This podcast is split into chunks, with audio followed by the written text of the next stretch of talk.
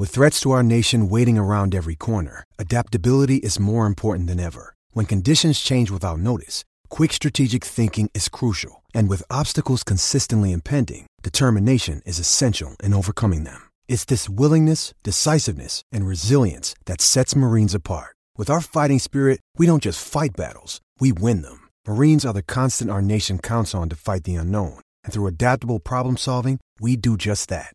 Learn more at marines.com. I'm Alex Rodriguez. And I'm Jason Kelly. From Bloomberg, this is The Deal. Each week, you'll hear us in conversation with business icons. This show will explore deal making across sports, media, and entertainment.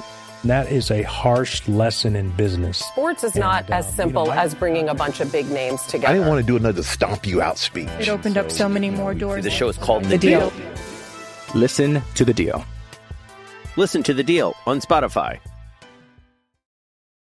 When you need mealtime inspiration, it's worth shopping Kroger, where you'll find over 30,000 mouthwatering choices that excite your inner foodie. And no matter what tasty choice you make, you'll enjoy our everyday low prices, plus extra ways to save, like digital coupons worth over $600 each week. You can also save up to $1 off per gallon at the pump with fuel points. More savings and more inspiring flavors make shopping Kroger worth it every time. Kroger, fresh for everyone. Fuel restrictions apply.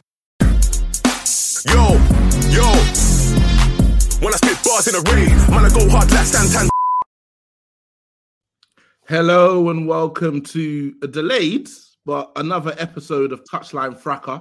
I'm joined this week by the best uh, of of Nigeria. Go around, introduce you guys.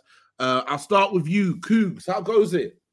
Yeah, I'm all good, man. All good. Can't complain. You know, when your team has a resounding victory on the weekend, uh, didn't get any blood of my enemies this weekend for some reason. Very yeah, very clean, very clean cut weekend, isn't it? Normally, there's always something to just even if my team don't win, I got something. I'm leaving with something in it. Yeah, exactly. But but we we, we got the six 0 so so I'm very happy right now.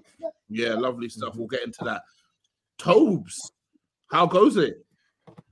Yeah, I'm I'm also good myself. Similar to, to Dan, I was hoping for some blood of my enemies action, but I even got it thrown back in my face with the Nigeria result, which I'm sure we'll speak on uh, during this pod. And then on the point you made around like tuning into other people's pain, apparently last this recent weekend gone was the first time since I think August 2022 that where all, all the, the Big 16 won. Really? Wanna, wanna, same weekend. Wow, yeah, yeah, it's, yeah. Always, it's, Always, somebody embarrasses yeah. themselves every single weekend. So I was, I know that 4:30 special on Sunday, you lot were were hoping to end your weekend right. And there's no there's no worse feeling than tuning into an Ops whole game, expecting them to not take the three points, and then they leave with it at the end. Horrible! Mm. You've wasted your whole wasted your whole. It was like it was like the Chelsea game yesterday. The Chelsea game made me sick because I was like, fam. I've watched this thinking Palace are going to get a draw here, and then yeah, that even, happened even, three times this weekend. Three yeah, times. even Spurs, United, right? Yeah, United, Spurs, oh, yeah, Chelsea. Yeah, yeah, yeah, I was going to leave with something, man. Yeah. I was going to leave with something. I left with nothing. Man. You dickheads. You, oh, you know, Very much. Uh, and also joined by a man who I can only describe as East London's answer to Rick James. Touchline James. You're James. such a disgrace. I knew you were going to try something. I was waiting for what you're going to try. Listen, you, listen, listen. Okay, so the audience, yeah, the audience, yeah. I've come, I've come home from work. I've come home from work, yeah, and all I've done is unbutton two buttons, and these are going on like I'm flipping Kanye West and Amber Rose in 24. What's wrong with these dudes, you kind of downplay it, right? Cool. So we're obviously all at home, you know, working from home 2024, all that good stuff. Me, Tobes in a hoodie, Koogs in some sort of bathrobe contraption. So imagine this who pops up on the chat. Silk purple shirt. It's yeah? silk. It's not purple. It's pink. It's not pink. It's seven. It's seven. It's seven. two buttons down, and he's got his fan on, so the breeze is kind of blowing on his top. So oh my god! Oh my god! Oh my god! So Koog's gonna come on. Who's gonna come on dressed like bananas in pajamas? Yeah, and Tobes, and Tobes fresh off a move. Yeah, rubbing a truck of protein shake, and it's me that man I'm talking about. All right, cool. Don't kill me, please. oh my days, man. Before we start, as usual, I'll plug the socials. If you're listening to this podcast, though delayed, share that, retweet, quote tweet if you enjoy it. Follow on the Twitter touchline Fracas. We got the best of Mugga here in this TLF underscore Mugga. Got the best of Touchy Gooners, Dan Koogs, and we got the best of the New Spurs Order, NSO in Tobes. Um, busy weekend, so let's let's get right into it. I'm gonna work my way backwards from the latest game of the weekend, and we'll work our way all the way back to the earliest game of the weekend. Disu, Manchester United, 4:30. You know how it goes. All eyes on me special on a Sunday, away to Unai Emery's. Still gonna call them high flying Aston Villa side. How are you feeling going into the game? Um, I was very, very confident that we'll get packed in. Like I was looking forward to it. Um, you know what I'm saying? Aston Villa, although they've dropped a couple games recently at home, but they've got a very good home record. Um, and even the way they play, although they, they can give us a chance with um, balls over the top because they've got quite a high line, players like Bailey and Watkins, I believe, can cause our defenders trouble, especially with the absence of Martinez. And then in the midfield area, I feel like they've got a distinct advantage with Kamara, I think he got injured, um, McGinn, and Douglas Luiz, who are like much more physical, much more technical than our midfielders, I would say, even with the addition of Casemiro back into the team of, with Mainoo. Right. So I thought that we were going to get punched up and all eyes on me special. Mm. Um, unfortunately for me, um, not only did we win, but it was McTominay that got the winning goal. And I was, I think that's the saddest I've been in a quite a, a long time because I'm just like, we cannot escape mediocrity. Right. Every time this happens, we just get further away of escaping mediocrity. And mm. it was just depressing. Like that was the most depressing thing that happened that day. That was more depressing than watching Nigeria lose for me. Yeah. Knowing yeah, well, that I'm not going to be free from the cycle of mediocrity. Do you get it? Do you think so, though? Yeah. Do you think that he can really um fool them boys over at Ineos? Really? Like you can't paper you can't paper over the cracks of consistently poor, consistently poor performances. And we talk about process all the time, don't we? If these mm. are the performances you're serving up, Zero goal difference, mind you, 24 games into the season. How do you see the season actually ending up? I don't think you'll be able to hide, man. Yeah, so my thing with with Ineos is that they're new in it. They're coming in. They're going to officially take over, I believe, um, the start of next season. And I don't know much about uh, Ineos and their philosophy. And really and truly, there's only like one club that I've seen that's ever moved with the level of ruthlessness that is desired at the right time, and that's Chelsea under Abramovich. Like this guy has been failing, and every single month we have him in charge, every single window is opportunity for there to be further distance put in place. Like look at Arsenal, they're excellent. Liverpool, hopefully they'll be mothered with Klopp. We'll, we'll see.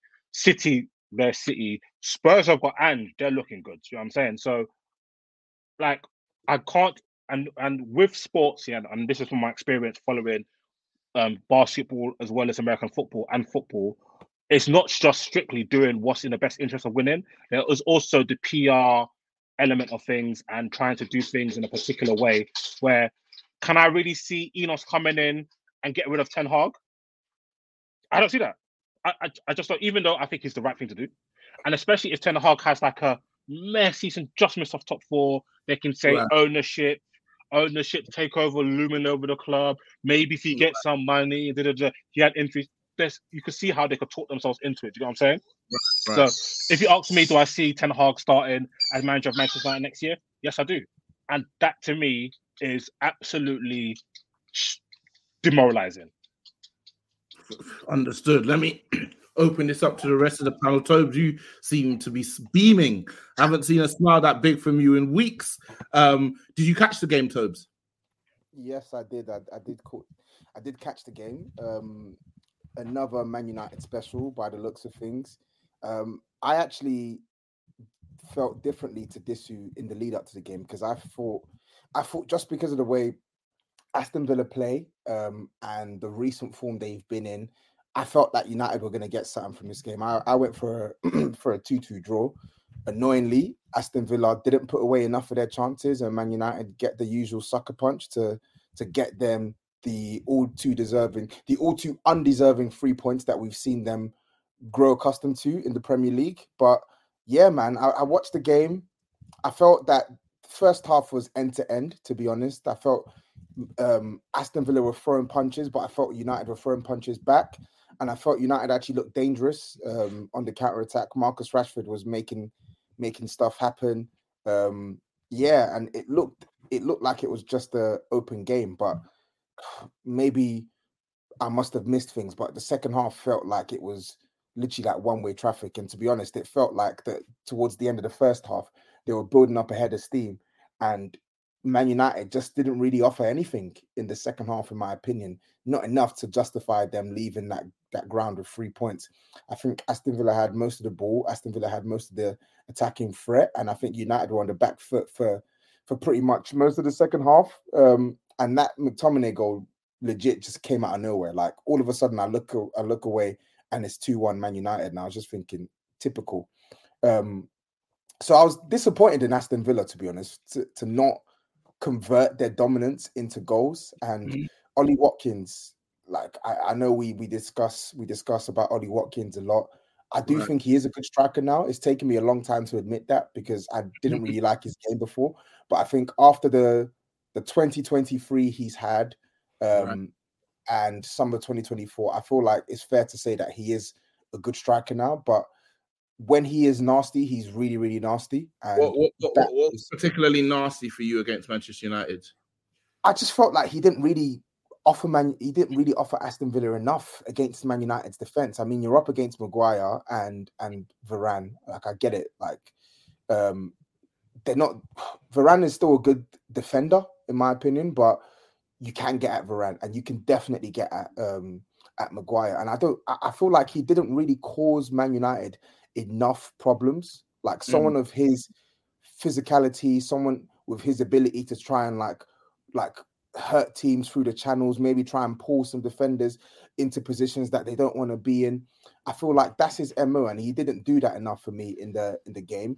And then right. in the box, his finishing, two opportunities where he really should be bagging. The first one, fantastic play from Aston Villa, like really, really good pass from McGinn.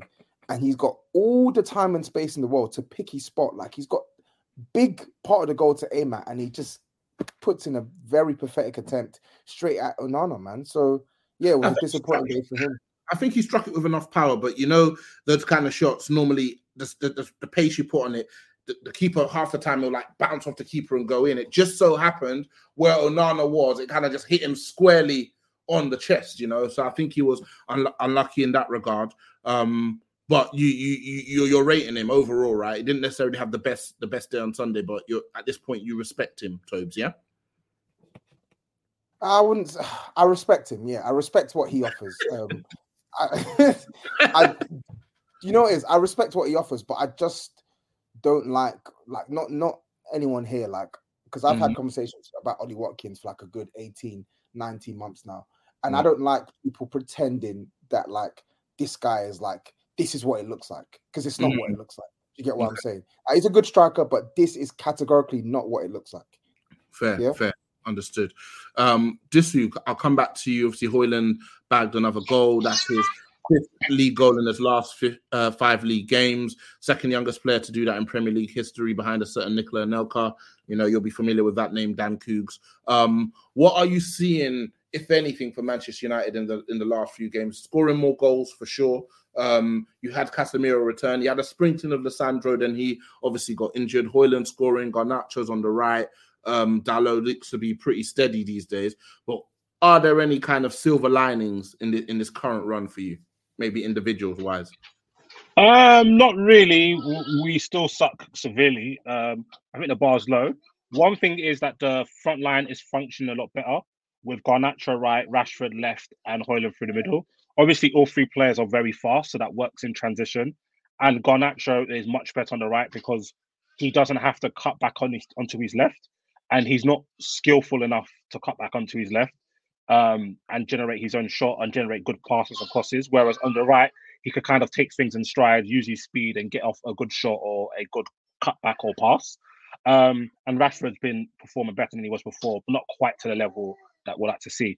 Højlund, I think things are just kind of falling for him now, if that makes sense. So with Højlund, he was always in and around the action. It just wasn't just getting there. But now, like, it's just kind of started to click. Um, uh, nothing much to report from his performance. I thought he was all right. I thought the team looked very dangerous in the early in the early in the early um 50 minutes of the game. And I think this attack could look even better if they just had competent midfield play. Um, Casemiro, one pass is amazing through the lines. Another another pass, um, counter attack, long pass, brilliant. Then the next five were just shocking. Bruno Fernandes. I, I, what, what more can I say on bro? You get what I'm saying? And obviously Mainoo's class, but Mainoo's hasn't reached a. I'm not sure if he's that that type of player or he just hasn't got it yet in terms of consistently finding incisive passes and stuff. But he's class. So um, yeah, in terms of the midfield composition, is definitely much better than it was before.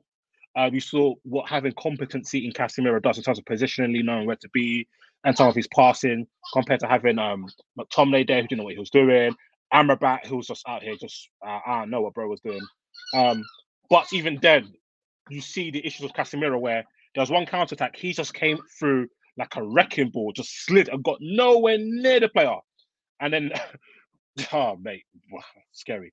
But um, in terms of the all-round team performance, it's just not good.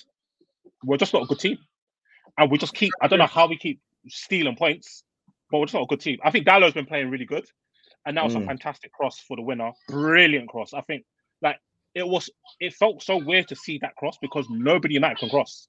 Shaw Right. can't cross. Dalot can't cross. Rashford doesn't cross anymore. He ain't crossed since like Jose Mourinho days.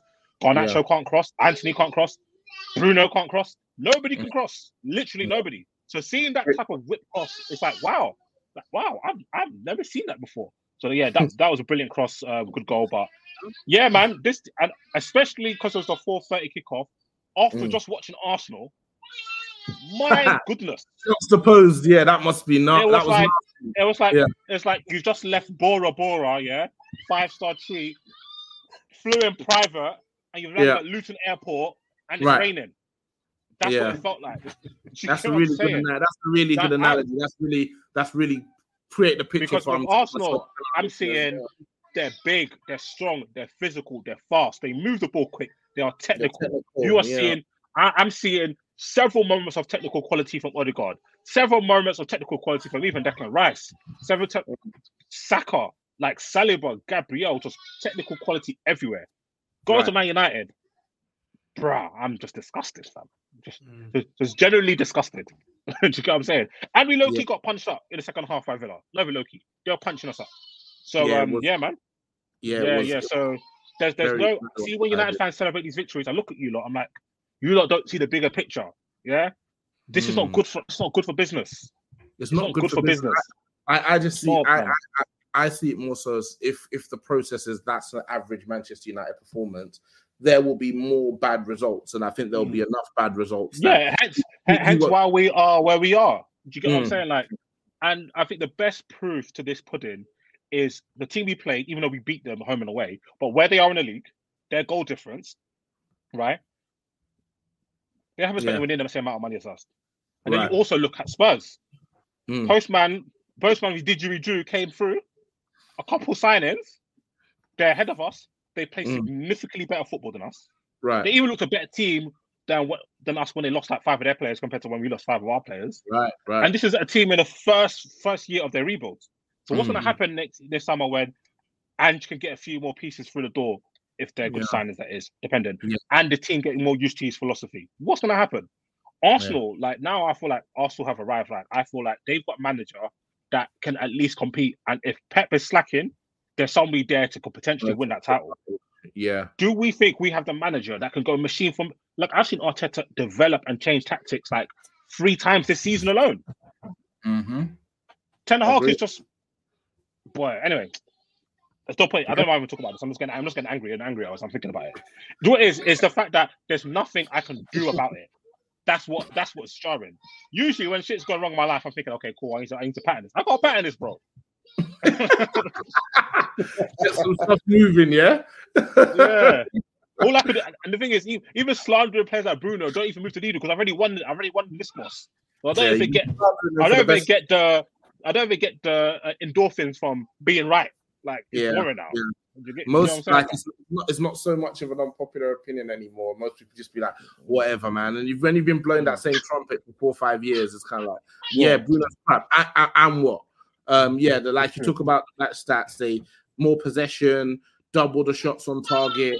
They had more shots than us, more touches, more passes, obviously tackles and clearances, more court. Like they were just, yeah, they they, they did their thing, man. So um, before we go on to talk about Arsenal, uh, if you're a Villa fan, Koogs, how worried are you? Because you look at their last few games, they obviously lost to us, they beat Sheffield United, lost at home to Newcastle, drew with Everton, uh, they beat Burnley, and then the game before that was again losing losing to us, and then drawing with Sheffield United. So their form is not not the best at the minute. Do you think they can kind of maintain the level and finish up top five, or would you be saying this is a Unai Emery that you probably knew a bit more when you were at Arsenal?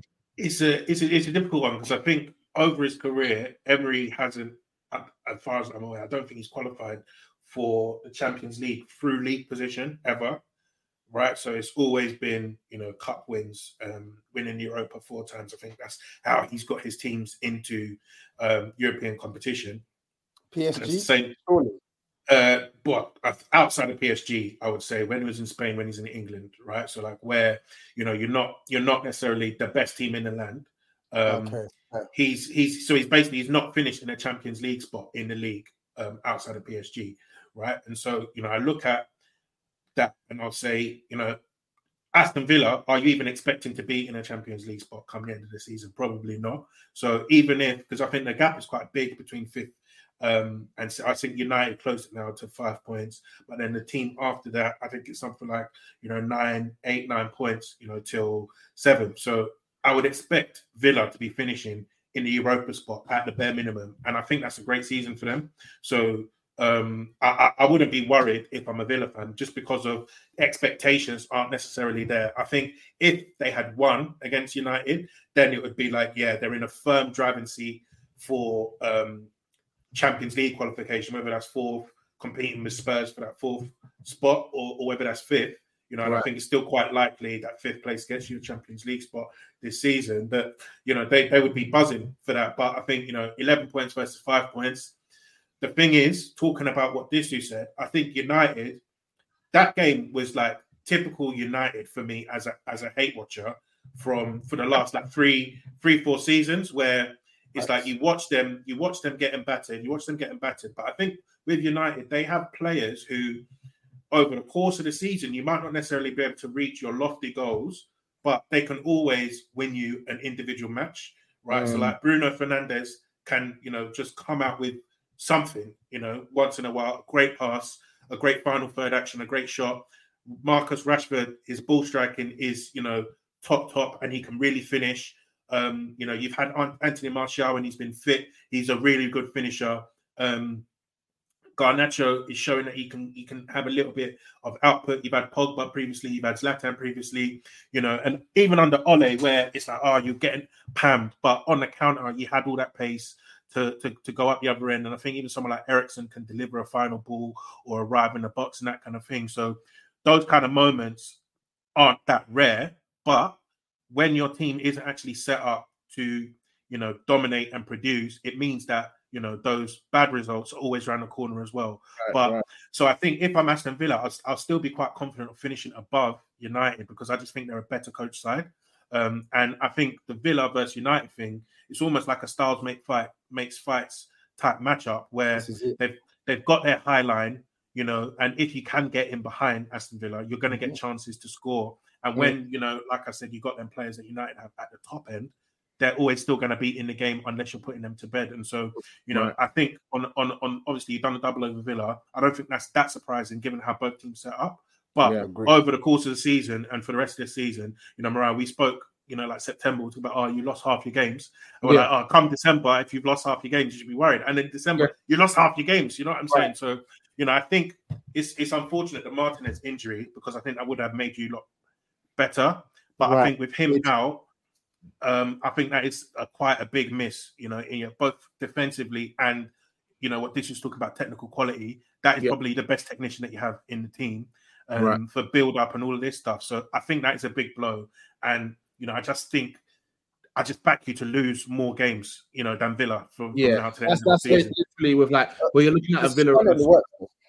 And a, where you're looking at a Villa and the Spurs, it's like teams will lose, but do you back Manchester United to pick up more points in the remaining games than Villa and Spurs? And you probably wouldn't. So mm. the gap, the gap shouldn't really close, should it? I think it probably mm. ends up the way it is now. What I will say on United though is, annoyingly, It's Kaley Cuoco for Priceline. Ready to go to your happy place for a happy price? Well, why didn't you say so? Just download the Priceline app right now and save up to 60% on hotels. So, whether it's Cousin Kevin's Kazoo concert in Kansas City, go Kevin, or Becky's Bachelorette Bash in Bermuda, you never have to miss a trip ever again. So, download the Priceline app today. Your savings are waiting. Go to your happy place for a happy price. Go to your happy price, Priceline. I'm Alex Rodriguez. And I'm Jason Kelly. From Bloomberg, this is The Deal. Each week, you'll hear us in conversation with business icons. This show will explore deal making across sports, media, and entertainment. That is a harsh lesson in business. Sports is and, not uh, as simple you know, as bringing a bunch of big names together. I didn't want to do another stomp you out speech. It opened so, up so many more doors. The show is called The, the deal. deal. Listen to the deal. Listen to the deal on Spotify the goals are starting to come back slowly from the guys who should have been scoring at the start of the season. You mm. look at Marcus Rashford's return in the first half of the season, it was abysmal. You mm. look at Rasmus Højlund's return in the first half of the season, it was abysmal. So mm. if mm. these guys are threatening to start scoring, um, mm-hmm. not even like a elite rate, but this is like a subpar, just like the bare minimum, the, the, the bare minimum rate that uh, quality left winger should score and a up and an up and coming promising striker should score at a club like Man United, then mm. you would imagine that that should, in theory, add a couple more points to Man United season. But the reason why I said spanner in the works for Aston Villa isn't even just because of that, because I think even with that, to Dan's point, I would still back Aston Villa to finish above Man United. But I think yeah. where it gets murky is they've lost, they've now lost um Kamara now, another ACL. So that's that's a huge blow. He's been one of their best players this season, yeah. and I think outside of Douglas Luiz, he's the only one who plays that that number six role to a to a to a really good standard. And I think they're going to feel that, especially considering they're still in Europe. Man United don't have any European competitions left, right? Mm-hmm. So they still got the Thursday, the Thursday, Sunday, Thursday, Sunday schedule as well. So the squad is going to be stretched. The squad's going to be stretched. I can see, I can see, yeah, I can see Villa going, going, you know, deep into Europa every every special, and then just just giving up the league. To be fair, so that's a good point. I think.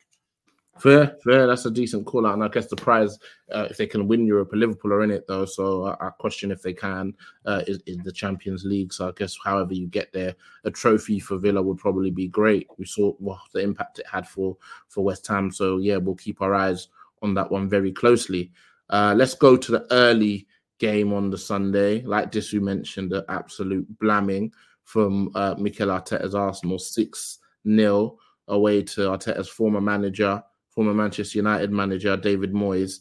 Um, Koogs, talk us through it. Obviously, back end of last year, um, you didn't take the three points when you probably should have on the balance of play. How how how good was the performance? How good did it feel?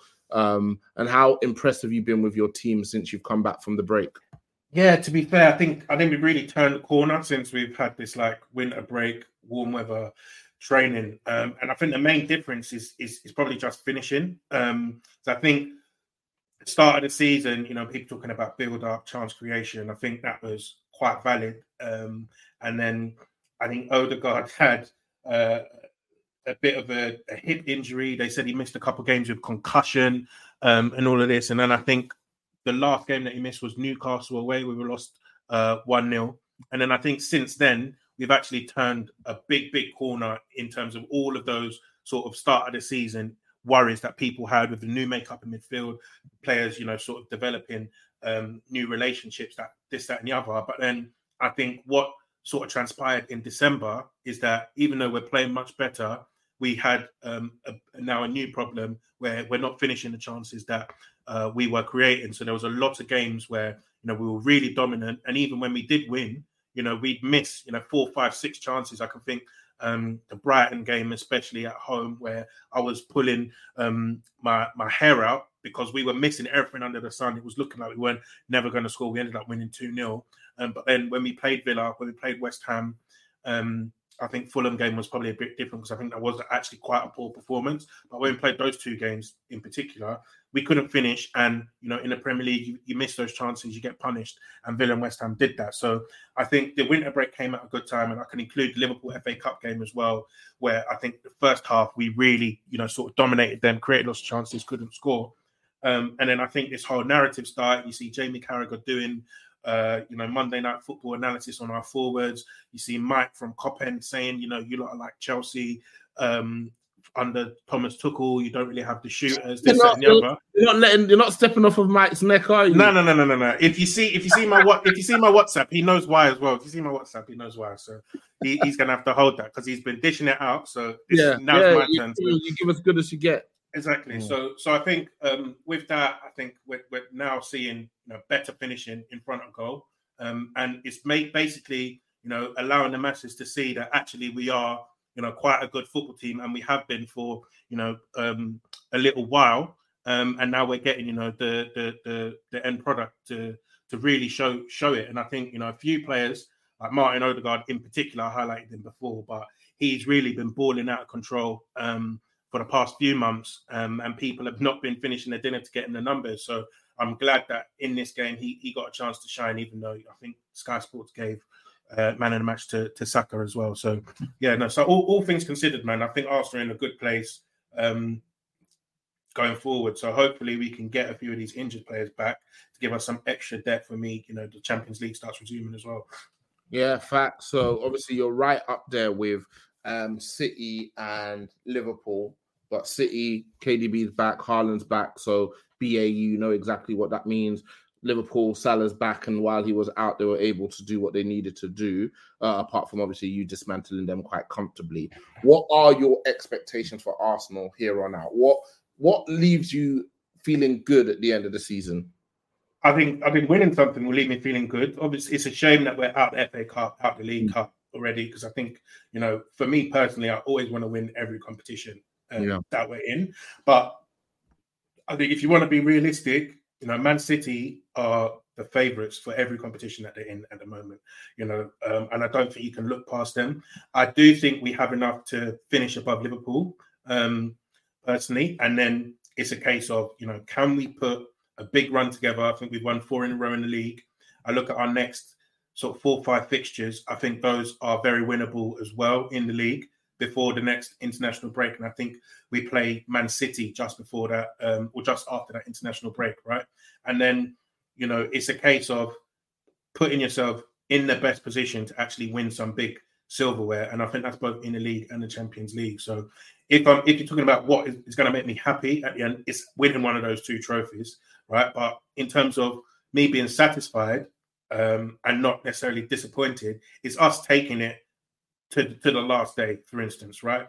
Like I think the way we capitulated last season um, was pretty bad. I know people talk about you know Man City won uh, 14 games in a row, this that, and the other, but ultimately, you know, if we had won the games we were supposed to win in that run in, you know, Southampton at home, West Ham away, um, Brighton at home, you know, some of these games where you just drop stupid points, you can take it and you you, you know what what happens is you put pressure on a team, they can buckle. I know Man City haven't really buckled, but I think we made it way too easy for them. There was not enough pressure on them to really grind out and get a result. Um, they sort of went in, you know, feeling quite, you know, happy about themselves. You know, just like they they they backed Arsenal to drop points, and we did. Um, and I think if you really pressurize, really pressurize, you know, um, pressure burst pipes sometimes. You know, um, Man City did a treble last season. Do I think that they can go all the way to the end again? You know, with another team pressuring them, pressuring and pressuring them. That's a question that needs. That's they probably think- can. They probably can, but that's the question that needs to be Yeah, asked of them, right? That's that's a question that needs to be asked of them. You know, Right. so I don't I don't want to roll over um, too easily like we did last year. But you know, Mm. one thing that was said in a touchy goodness chat is, um, and and Disu alluded to it as well, is that Mikel Arteta, he's it looks like he's putting us in the best position possible to Mm. go the full length, right? Right. So you know, there's all these conversations about uh, who Arsenal last season versus this season, who's the better team. Oh, were we better last year? Were we better this year? But it's now you're starting to see, you know, the underlying metrics. You know, calculator mobile out again, underlying metrics, and then now it's feeding into, you know, the the actual stats. You know, we've scored more goals than um, this stage last season. We've conceded less goals than this stage last season. You know, you're looking at equivalent fixtures. Um, we're, we're now having this opportunity to get more points than we did last season as Right. well, and so and that's with players missing. So you know, when you look at um, certain midfielders coming back, Thomas Partey, you know, Smith Rowe, Fabio Vieira, um, Mm. certain forwards coming back that haven't really been at um, full uh, fitness throughout the whole season, and Gabriel Jesus.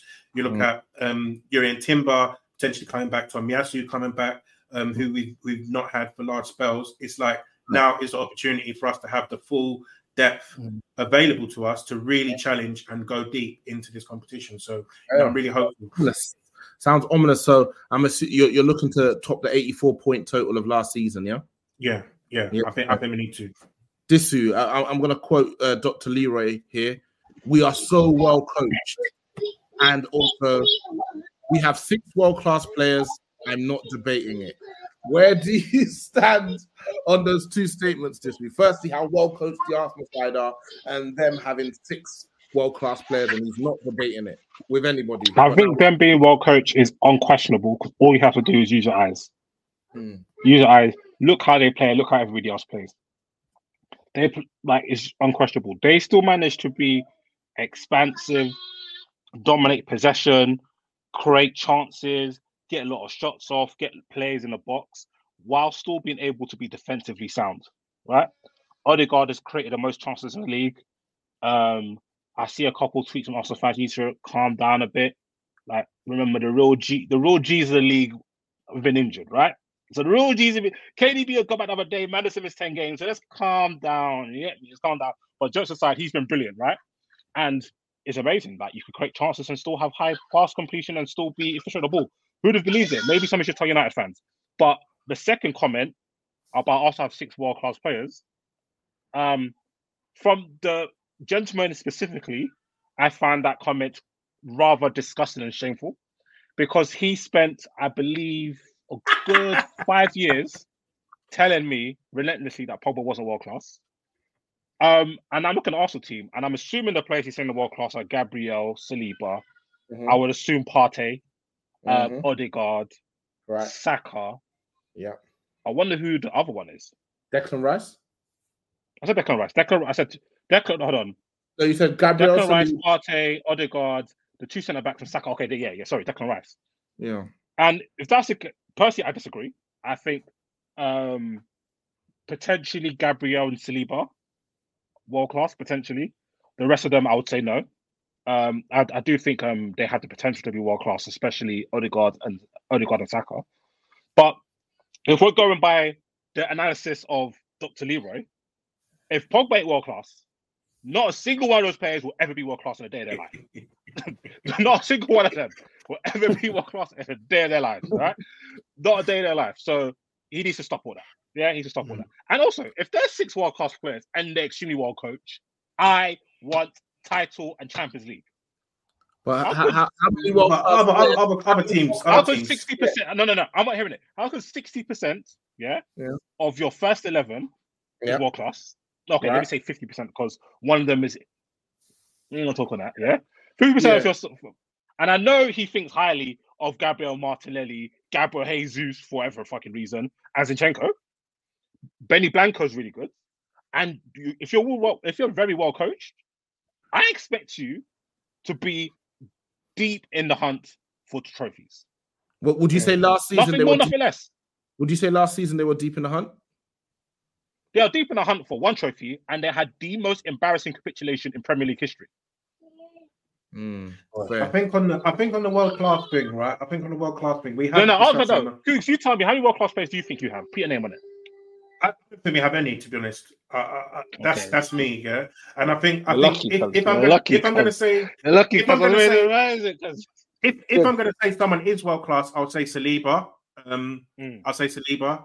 Um, and and Gabriel is pushing it based on his performances the last two years, right? And I think the main difference is Three for years. me is yeah. I think and I think the main difference is for me we need to just do it on the biggest stage, right? Like for me, these guys have done it against the best teams, right? We've seen them perform against Man City, we've seen them perform against Liverpool, this, that, and the other, right? Mm. So there's, you know, Mhm. the, the the level of performance I think is there, um, and then it's sustaining that and also having the moments as well, right? So like you know when you go deep in the Champions League, this is a big event. You know, this is a high pressure situation.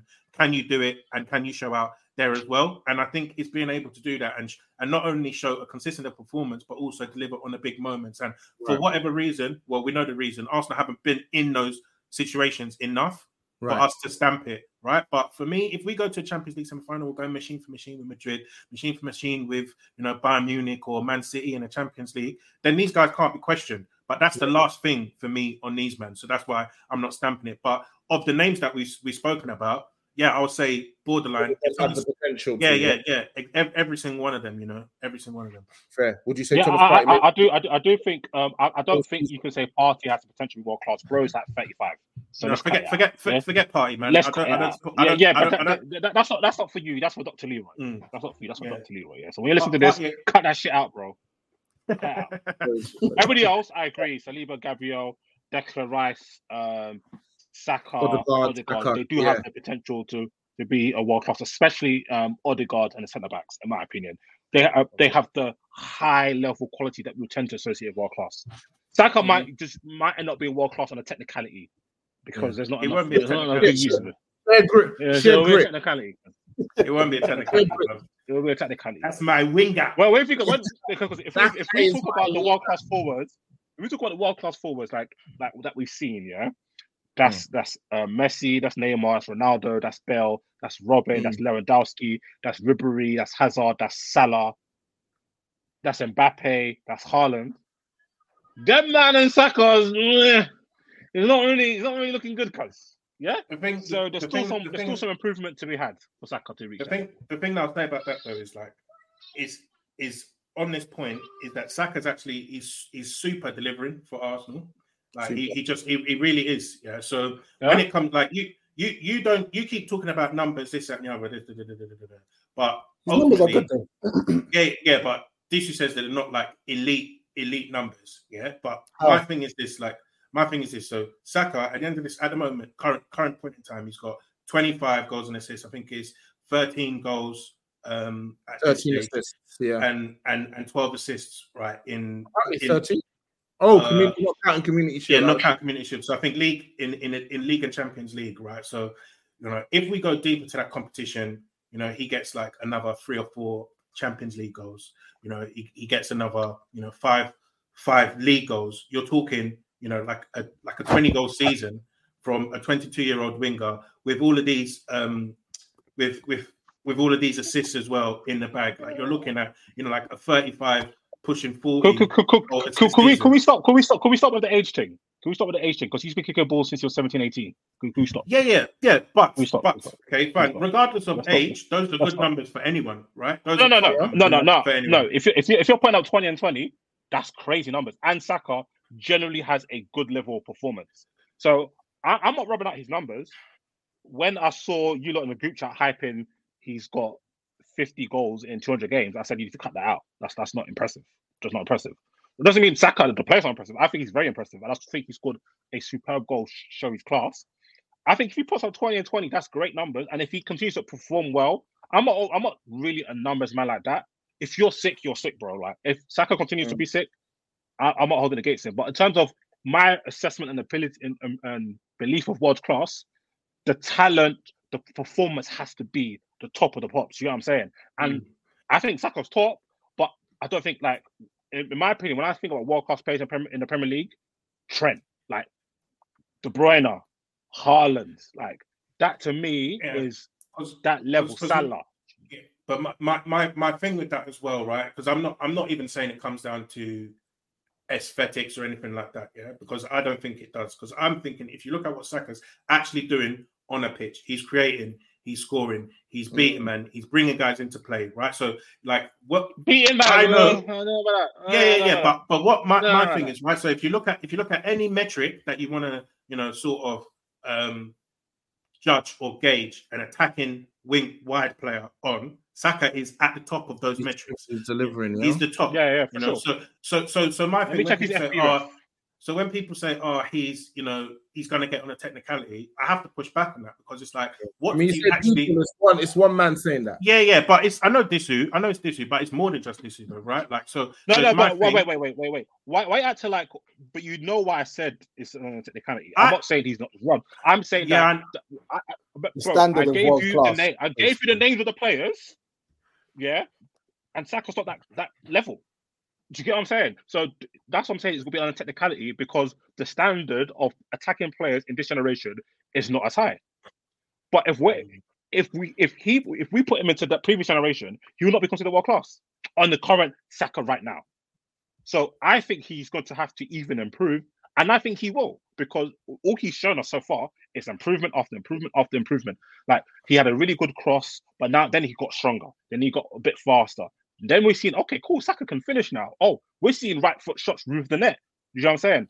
We're seeing added elements to his game. We saw him play. I- believe he played a bit of ten and a bit of eight for Arsenal earlier on. Now he's looked down the right wing now. So I think he's and as you said he's only 22. So I don't think it's inconceivable for Saka to be a guaranteed world class player. But based on what he's done right now, that's not a world class level to me. I still think he's got improvement to do.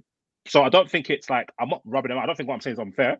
If I'm basing it on the standard of like supreme ability, performance level numbers, like look at the names I mentioned in his position. I mentioned Robben, Ribery, Mbappe, uh, Salah, I mean, Neymar, obviously, Cristiano you know, Ronaldo. you, you, you, you know, you know my thoughts on Saka, innit? Like when we, when I made the Mm. shout, our best right winger in the world, all of this. da, da, da, da, da, da. Is this year always- three? Is this the? It's, year- it's, it's, it's, it's, it's next season. It needs to be. It needs to happen. Basically, next season it needs to happen. How are you feeling about that? I feel confident, man. My guy, my guy's taking me to the moon. You get me? Yeah, that dope coin, you know.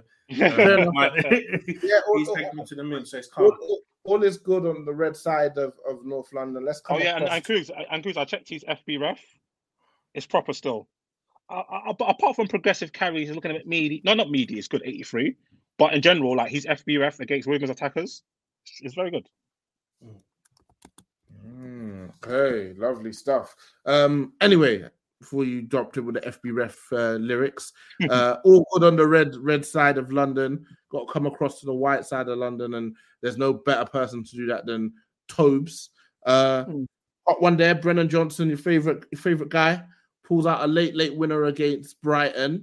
Um, Maddison's back, Werner, Son's back from the Asia Cup. Um, Bissouma's back, Sarr's back, Van der Ven's back, the band's back together. Um, what's what's the vibe? What's the vibe at the minute, Tobes? Talk to us.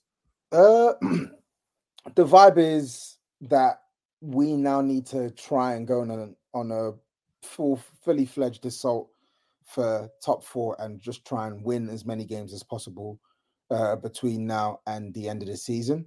Um, I think Spurs. I think a fair amount of Spurs fans and non-Spurs fans have seen that. I would say maybe in like the last one and a half to two months, I don't think you've seen the level of performances. Like, I don't think you've seen the level of performances from Tottenham in the start of the season now. Like, so in the start of the season, we were playing, I would say, like, we were playing a much better game. So, still the same style in terms of playing out from the back, um, pressing high, etc., etc. But we were, we were really like putting a, a- proper chokehold on teams earlier on in the season. Whereas in the last couple of weeks, we've still been the better side for most of these games, um, for the majority of these games, even to be honest, um, with exception of one or two. And uh, but we're also, I feel like we're also giving up more chances than we had done in previous in previous months, which is which is mad with players coming back. But we're giving up more chances, and I think um, teams are teams are planning for Tottenham better. Like, and what I mean by that is you look at the Everton performance, both home and away, they did very well at um capitalizing on our set our defensive set piece uh, defending sorry um with what they do to vicario and, and then even playing out from the back as well. I think um a, a few teams are catching spurs out playing out from the back in recent weeks. Um and i'm not saying it didn't happen before but i feel like we've seen we've seen a, a lot more issues in in in recent weeks right?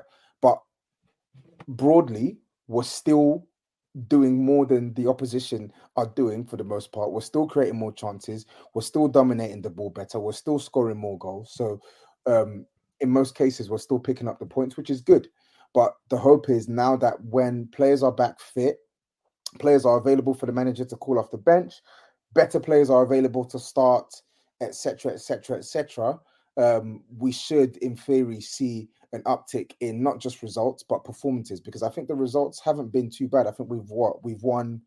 I think like four of our last seven Premier League matches. Uh, we drew to United, drew to Everton, lost to to Brighton, but um, we won the, the the other games outside of that. I think it's like five straight home wins now since that nasty sort of like November ish disaster where we lost like five games on the four out of five games on the spin. So it's good, man. It's good it's good. It's got some issues, but it's good.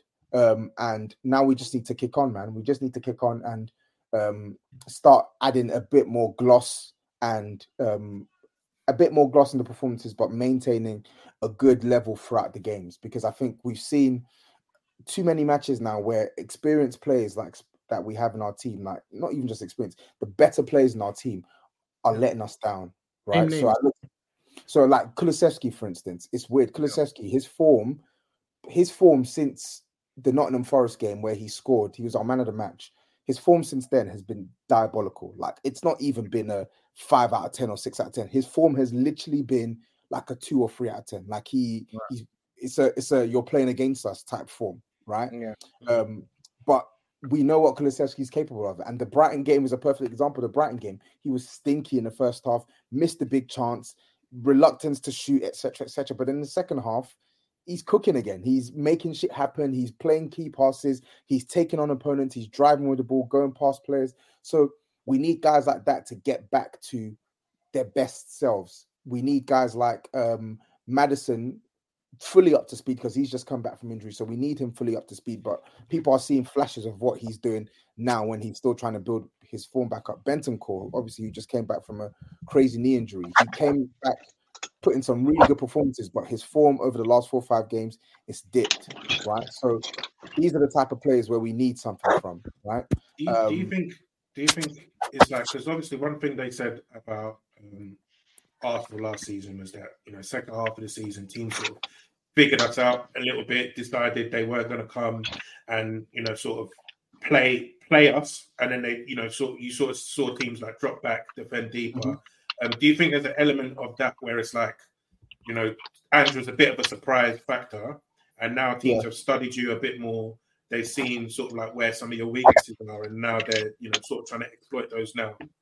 Definitely, I, I definitely see that hundred percent. Like, and like, I, I just want to caveat that, like, we've had so much chop and change in the team. So the manager, where he's playing the same style, you're not gonna get the same level, right? Right. Um, with, with with most of the teams that he's putting out because I can't remember the last time where we've we, where we've been able to play like an unchanged team back to back to back. I'm talking three, four games in spin. It's always been chop and change in midfield, chop and change in attack.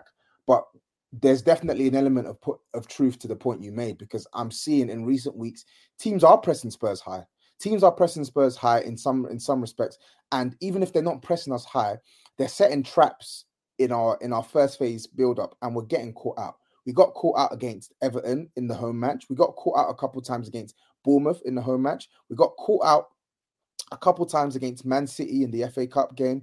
Um, we obviously got caught out a, a, couple of times in the Brighton game. So th- th- th- there's definitely an element of of teams um, planning and preparing for us better than they did um, in the first half. But ultimately, we're still finding ways to, to, to win the games of football. Like even when things aren't going in our favor, we're still finding um, ways to play through teams' press, to create chances, and to get off enough, not just chances, but meaningful opportunities at the opposition's goal to win us the games of football. We just need to sort of tidy up in terms of how we take care of the ball from the first phase through to the second phase. Fair, fair. Listen, man, considering where you were in the summer, Harry Kane obviously leaving for Bayern Munich, and not necessarily being, not even not necessarily, not being a popular name. Um, how quickly, like just you said, you've been able to make strides has been impressive. Obviously, you're not necessarily going to agree with every signing that a manager makes. Mm-hmm. I want to ask about a couple of players. Firstly, the new guy, Timo Werner. How's he? How's he settled in so far? He's Werner in it, man. He's just a very, very poor footballer. Like he's he's so bad. But I will give him some credit for two games I've seen of him this season where he has been able to sort of like get the ball, drive with it, and make the right inside pass. So he assisted, I think he assisted uh, Bentancur away at Old Trafford, assisted twice against, um, uh, I think it was Brentford. Yeah, Brentford. Really good um, cross from him into Brennan Johnson. And then he assisted, I think he played in the past for Destiny for the equalizer as well. So um, I think within his own limitations, the manager has found some ways to, to extract to extract some sort of usage out of Werner, right? So in that respect, I will give him some credit, but ultimately I'm clutching at straws because I'm having to watch a guy who's just not good. He's just not at the level. Like he's his crossing is really inconsistent. He he's not someone who's going to retain the ball, right? right? Um, we either end up losing it, or maybe he might force a corner with a with one of his crosses, and right. pretty much rendered null and void if we can't get the ball to him when there's space to run into. So, mm. yeah, man, um, nah, yeah, ugh. Fair enough. And the second player I wanted to ask about was Richarlison. Um, he's obviously found his scoring boots after a really tough 18 months. So you're mm-hmm. someone who, before he joined Spurs, you actually had a lot of uh, respect for him as a player, and I'd say you stuck with him for the first season and a bit. Um, and almost like just as you officially dropped stocks, he heard that and thought, "Yep, I've got tr- toes off my bandwagon. Now I'm going to rise up again." Um, Literally, that's what happened.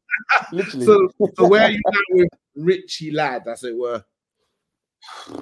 I think with Richarlison, with Richarlison, I think he's showing me that there was definitely an element of truth to to the injury thing because what he served up last season, I'll maintain that was not a true reflection of Richarlison. I'm sorry, it wasn't because the guy I watched at Everton was way better than what he showed last season, even when people didn't really like his game and stuff, way better than what he showed last season. So I think with Richarlison, it's a give and take thing, right? Like I have to accept that Richarlison's gonna have games where the ball's just bouncing off his shin. He makes the wrong decision with the pass. He takes two two opportunities to score.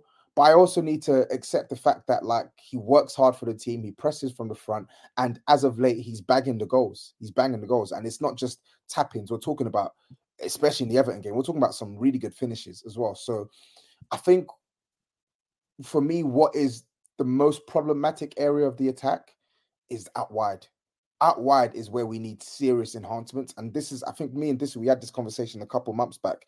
And Richarlison, he is a deterrent on the team in some games um, because of his lack of clinical edge and his technical quality. But he has enough about him now in this system, in my opinion, to be serviceable. You're seeing him score goals now for Spurs. And I think if he can maintain this form, then it's a sort of kick the can down the road sort of conversation. Because if he can maintain this form, we don't need to go out and sign a striker next summer. We can focus on strengthening the wide areas because they are like we absolutely like we cannot afford to to flop with our with our, our wide signings. Like they are they're they're two positions, both on the right and the left, that will that could help take Spurs from being like a top four team to okay, you know what? Yeah, this team can start looking at potentially Liverpool, can start looking at potentially Arsenal. I genuinely believe that we need to address the wide areas. So Richarlison for me now, he's doing the business. Props to him. I'm enjoying it. I'm really happy. I can't really say I told you so to people because I dropped I dropped a significant amount of stock. So I'm just gonna take solace in the fact that I'm glad that he's proven me. He he. I'm glad that he's proven that he's not a totally crap player because he Mm. isn't. He isn't a Mm. totally crap player, and I think if he can continue doing that, then it means that we have one less thing to worry about next summer. Fair, fair. I couldn't said it much better myself. Anyway, gentlemen, uh, I hate to be the, the bearer of bad news, but wouldn't wouldn't be doing my due diligence if I didn't. People were suggesting we were trying to duck the smoke, as it were. Um, that'd be actually ridiculous. If you listen to Touchline for as long as we've been around, we, we actually run into the smoke. We invite the smoke. we, we, we are we are the smoke, man. You you you you, you merely you merely adopted it. Yeah. yeah, I was born in it. I was born in it. Yeah, right, right, right. Um, so I speak of the AFCON final. So obviously Nigeria in Abidjan versus Ivory Coast at home got to the final in probably, but I think like some of us had already discussed that the path that they'd taken pretty much felt like their name was written on the trophy. Um, but it'd be remiss not to, to, to go through the experiences of the day. Um, I know Koogs and, and Tobes, you guys like went outside to, to, to watch the game. Dissy was waiting for the Super Bowl, naturally. Um, how were you guys feeling going in? Was there anyone, Dissy, you'd already sacrificed it for the Super Bowl for Kansas City, so I'll take you off the board completely. Um, Tobes, Koogs, did any of you believe going into that game that we were going to win? Yes, I did. Absolutely, I did. Like I was even, I, I didn't just believe it. I was telling people we're winning, we're winning, we're winning. Like I was. Why I the was- hell would you do that? Why? What made you think we're gonna I win? was, I was drunk. I was I was drunk off. gassed. I was drunk off um, power, man. You know, like Nigeria, we've power because we've not really been in a in a position where we can look down on others. Do you get what I'm saying? Like we've not. And this tournament, I've luckily up until the final, I was in a position where I could look down on you.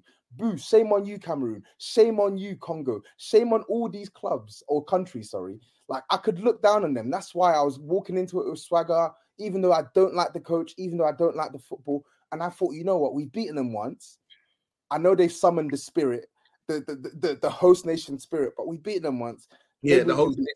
You know what you've described about looking down. That that brings a term to mind. Absolute power corrupts absolutely. So that suggests to me that if you're a man who was empowered in any avenue in life, you've got the potential to be a dictator. Who do you think the most likely that? dictator? You Who do you think- German, Wait, that's wait, not- okay, said- hey, hey, he I oh, was pa- hey, looking power, hey, Mariah, power Yeah. rankings, yeah. Top three most likely to be dictators in the Touchline Fracas media group. Oh gosh, I didn't actually have Tobes in there, you know, but with that that little monologue that he gave, he's in there. Um, this one you're gonna be surprised. Dance off. He he creates this open like, "Ah, listen, man, I don't want Really? no trouble. Yeah, and then obviously you Disu absolutely goes without. Someone, some would argue that you try and exercise a dictatorship over the spheres, the spheres of your community within which you have a vocal vocal uh, presence already. So you dance off. I'm not gonna lie. I'm not gonna lie. I was watching how to. I was watching how to be dictator on Netflix, and I was taking notes on the iPhone. Okay, cool. Okay, cool. This is how. You This is how you make. This is how you suppress your enemies. Okay, cool. Cool. following, you know, perhaps a platform where people see you as a, a speaker of truth, you know, enlightening them. So, yeah, I'll, I'll go to him, and then you slowly start to change the narrative of what. But I then might, it's I might have to get. I might have to get Jose Mourinho's autobiography. Just study it, just to gain some how That's to what build a Ni- cult. that's what the you know I'm saying? Nigerian manager did, man. You don't, don't do that, man. don't do that. that. That ain't take you nowhere, bruv. Na- nasty. So he was playing essentially, uh, what like a five two five two three, which I've never seen in my. I don't. Th- I don't think you can even pick that on FIFA. I don't think you can even pick the formation we played on FIFA. It's nuts, man. You can only pick that formation on FM when you move the dots about. That's the Yeah, only yeah, way you yeah. can play that formation. It's crazy, bro. Do you know what's funny about Nigeria? Yeah, is that like I coming into this tournament, I had absolutely zero hope or, or, or prayers that we were going You to watched do the qualifying games, like I didn't watch, but you know, I just monitored the results. I monitored Okay, the Af- AFCON qualifying and stuff like that as well. Um, uh, the World Cup qualifying as well. Sorry, and we weren't we weren't doing anything of note. You know, I think I even tried to tune into one game. Um, I can't remember who who it was, but we we we lost. We Was it lost. Was it the draw? I think we drew the the the, the Afcon. I think we drew with Mozambique. game, I remember that.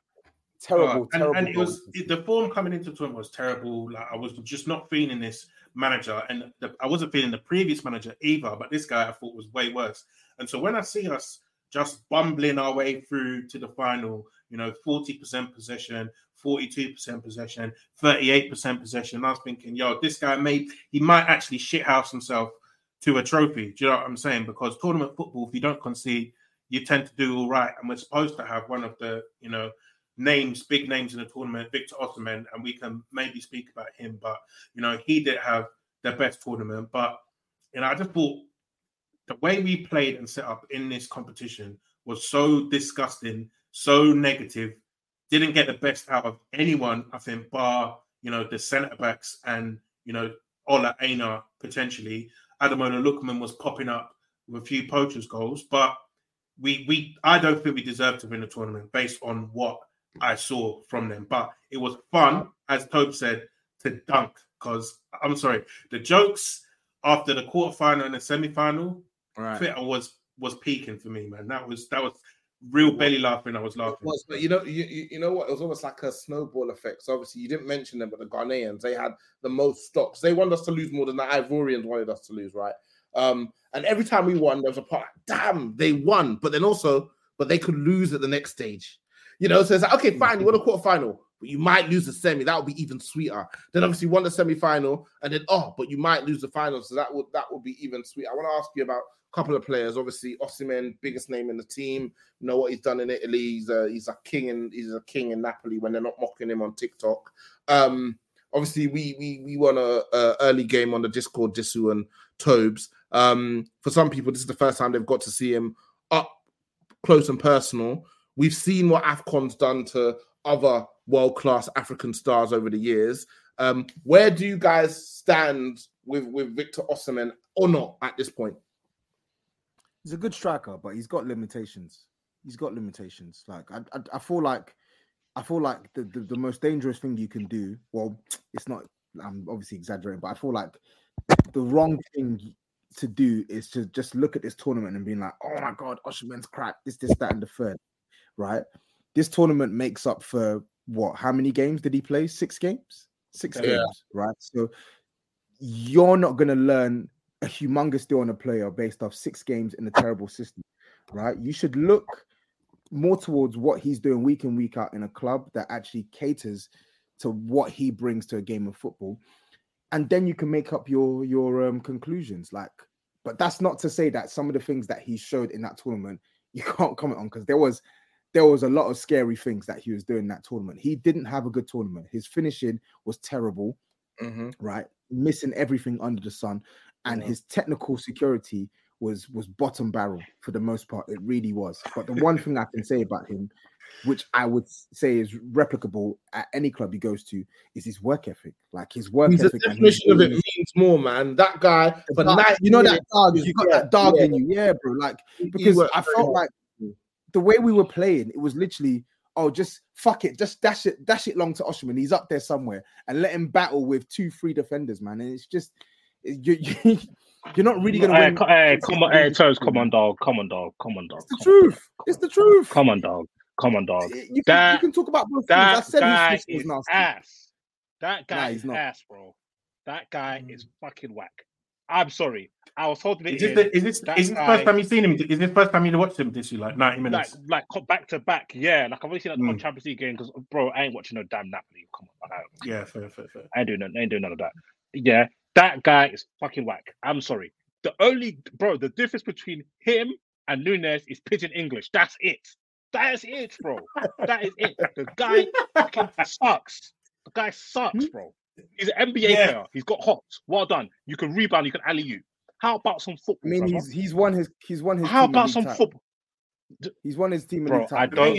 I I promise you. I promise you. I couldn't care less. What, that, Yeah, what has that should got to do with the fact that you can't do free kick ups? You can't pass the ball five yards. You can't dribble with the ball being within five meter radius of you. The guy fucking is whack, bro. I, I was watching him. I was like, this guy actually stinks. He actually stinks. I couldn't believe what I was watching. And yes, Nigeria. And I don't want people to allow the final to confuse um for the whole tournament. Nigeria's tactics in the final was disgusting. They were lofting hopeless balls to Osimhen non-stop, yeah. And the thing about Osimhen, he almost gets to the header every single time. But there were hmm. occasions when the ball's on the ground and it's a transition, and he is terrible. Yeah. But let's throw the Yeah. out the window. The other games where United Nigeria having numerous counter-attacking opportunities with the ball in the deck, numerous crosses to the box, numerous chances, numerous opportunities for him to make a half decent layoff. He was terrible, terrible, like generally terrible. Like, and we don't allow. No, I actually can't believe what I was watching, bro. I genuinely can't believe what I was watching. 120 million great British pound sterling. My goodness, whoever pays that, um, Yeah, what's, he's what's not his worth name? that. Is it? Wha- what's the name of their owner again? Is it? Uh, what's his name De again? Laurentiis. Uh, De Laurentiis. do- bro, he needs to be in the ICJ straight after Israel, bro. That is the biggest heist since Lufthansa. 120 million. nah, nah. Nah, he's not worth Nah, that. Yeah, the thing, nah, yeah, the thing, not worth the, the thing is, that now. He's not worth that. Nah, The thing is nah, that- nah. the thing- I don't, bro. The thing is, he's one of the few players. Yeah, he's even his goals can't move me. That's how bad bro is. Mm. He will have to be Yeah. putting up Haaland numbers for me to let it slide. It has to be Haaland numbers for me to let it slide. He is I think- disgusting. I'm sorry. I think the I think the thing with Osimhen is, um, you know, like what Tope said is, if you're using work rate as the, the, the consistent thing you're going to get, that already says a lot about the type of player that you are, right? Because when you're talking about, you know, hardworking strikers, this and the other, like Drogba and all of that, you're not talking about their hard work first. You're talking about Drogba's ability to, you know, basically be like almost a one-man attack, hold off defenders, technical quality with his shooting, you know, and all of bring others into play, this, that, and the other. So, mm. you know, I think with Osimhen, you already know, you already know where it is, kind of thing. But one thing that I do want to be fair to him uh, Yeah. as well is that, um, you know, the, the not not just to talk about the tactics and whatnot. I just think we actually didn't get to see much of him in and around the box, you know, as much. And I think a lot of the stuff is outside the box. And I think when he's in the box, that's when you see the best striker that he's there, right? Because for me, the Bro, missed like four chances in one game. In one, yeah, and that's the only game though. That's the only game. No, Yeah, bro, and even the one-one, even the one-one in the first game, he missed like three chances. Uh, because because for me, The one v one, he literally dragged it into the recycle bin. That's how wide he dragged the shot. Do you know you drag a foul to the recycle bin? Rancid recycle Nah, bin. I'm not letting Recycle bin. you get away No, with no, this. no, no, dude. no. I'm not letting I'm you. but the- the thing is- I know you lot are loyal, patriotic Nigerians, bro. Stinks, cuz. Nah, listen, listen, listen, listen. Nobody here is justifying the haram he he he he served up, but There's- also, no, no, I'm sorry. Nobody. If he wasn't Nigerian, yeah, none of you would look at this performance in I this tournament I and I let it, and let it slide. I am telling you, it's because he's Nigerian. So I'm telling you, and he's Thank he's you. from Okay, my I- I- he's, I- he's from he's, he's from my state as well. So I'm dou- I'm going double. I mean, like, the, the- you know what it is, yeah, like The only good thing like- yeah, that about Osimhen is that video of him dancing on my piano. That's the only good thing about him. this guy's crazy, man. Uh, you know what it is, To- yeah. to, to be fair, I think if he comes to the Go Prem. I think I think he will do well in the Premier League. I You gen- I score goals, bro. I genuinely think You score will. goals. Ah, ah. I would pay a good hundred pounds for it. one of you lots come to side him. Oh my goodness gracious! That No, ma- that wanna- I don't- Sky listen. Sports analysis, yeah. Oh god, when they catch him, fam. We wouldn't do it. We wouldn't do it because it's too much money. Remember how they put the. Levi boots for Lukaku? I don't know what they got cooking up for Osimhen, cuz I do not know what they got cook up for Osimhen. Maybe the caterpillars. Is it caterpillar? The other, the- Yeah. the, the, the fake caterpillar. That's That's a good- This is what I'll say is this. Though. What I'll say is this. Think of think of think of the the range of strikers who have been able to to score like decent numbers in the Prem. Like we're talking about like a myriad of like good strikers, not so good strikers. who? Give, give, give, give, me, give me the players Patrick- um, that you're Fam, referring to. Patrick Bamford, Patrick Bamford scored 17 Premier League goals in this league. And There's he no was, way and you he was can never tell me- seen from again. That And he was, was Yeah, never yeah, seen from again. got- That was COVID ball. That was COVID ball.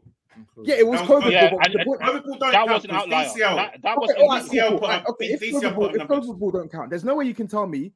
And I, am not saying this to say that like they're the same levels technically, because I think the player that I'm going to mention is obviously a better technician than Osimhen, right? But Ollie Watkins was a guy who I was literally seeing miss five. Watkins is better than Osimhen. I Listen, think, I think wait, a good let me- one. hear me I out, think hear a me good out. one is, is a one. I think a one. I think a one. I think a one is a Hear good me out. kind of.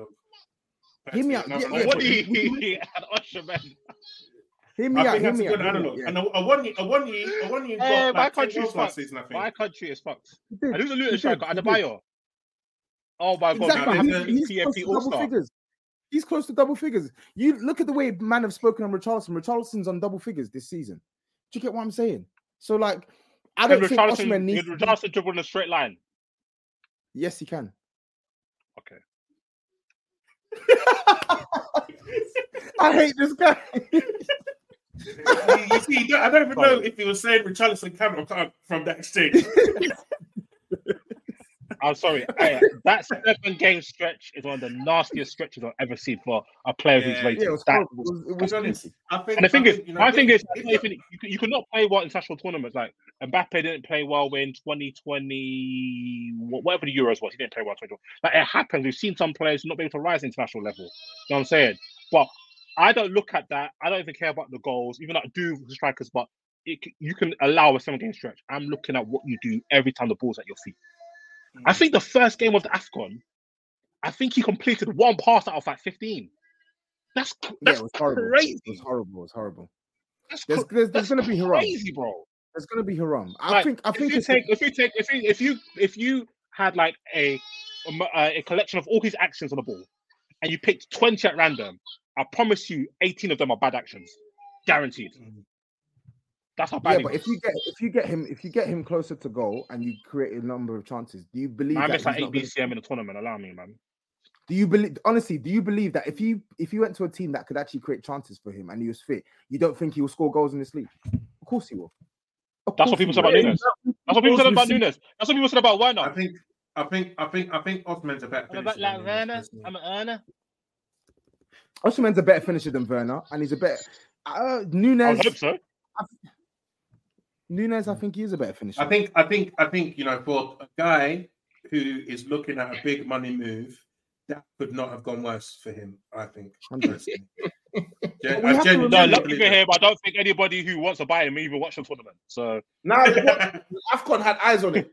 Mm. yeah, it, it, They but tricked my me. They thing with me. him, Jamie though, Carragher went out there. I believe them. my thing, my thing with this as well. Though, okay. with By the way, Victor Osimhen has underperformed his XG in every year apart from 2021, 2022. Yeah, Yeah, but not by a Just, lot. just though. Not by a lot, though. Not by a lot. Yeah. He basically he's like three goals under over, over like six seasons, man. It's not it's not bad. So is that underperforming or, or overperforming? Yeah, it's underperformed. but I'm saying it's not it's not by a lot. Like if you go if you look at Núñez, he's underperformed or Jesus. Hey, I Jesus don't is leaving like 30 goals in that same time. State, Jesus is J- J- Jesus is State. leaving I don't care 30 goals on the from, table. yeah? That's crazy. That's absolutely crazy. That's those 30 goals are a complete shift of your goal to game. Like you're you're looked at as a completely different player if you have those 30 Wait, goals. you say wait? So I just that- got Jesus is 30 goals under his XG. Yeah, Across over, over, over his so, yeah. career in, in the top in the top in the in the Prem. and Hey, This is the man that people with- are arguing me about, you know.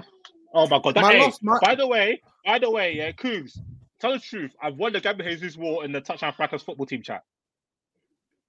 I've won the Absolutely. war Fair enough. resoundingly. Fair enough. When, when Resoundingly. public, yeah. Dust When all of public, them. I will never, I will never say anything that that promotes this in public. You know, you know, by saying that, you have inadvertently promoted me. yeah, hundred percent, hundred percent, hundred You percent. have- My you- last point on Osimhen though, my Yeah. last point on Osimhen, Huh? he's not. He's not worth 120 million, but I don't think he's going to go for 120 million because he's going to run down his contract. He's not going to sign a new deal. No, he's, he's got a release clause. He's got he, he signed a deal in January. Wait, what? He signed a deal that gives him 120 euro, 120 million euro release clause. So he's gonna go this summer for his release clause. Oh my days! Who's it paying was a one. It was a one. It was a one year extension. Spurs. Spurs. Yeah, I right. think Chelsea man. will do it, man. I think Chelsea. Hey, hey, hey, Tobes, Tobes, if somebody told you 120 million for Osimhen and he'll come to you, would you do it? No, I wouldn't because he's not worth 120 million. I've said that I wouldn't pay 120 million for him. What would you pay for him? What was your max? I think he's worth 70, 70 million in this market. 70 to 70 to So what? So, so he's worth what you paid for a Charleston and a bit more.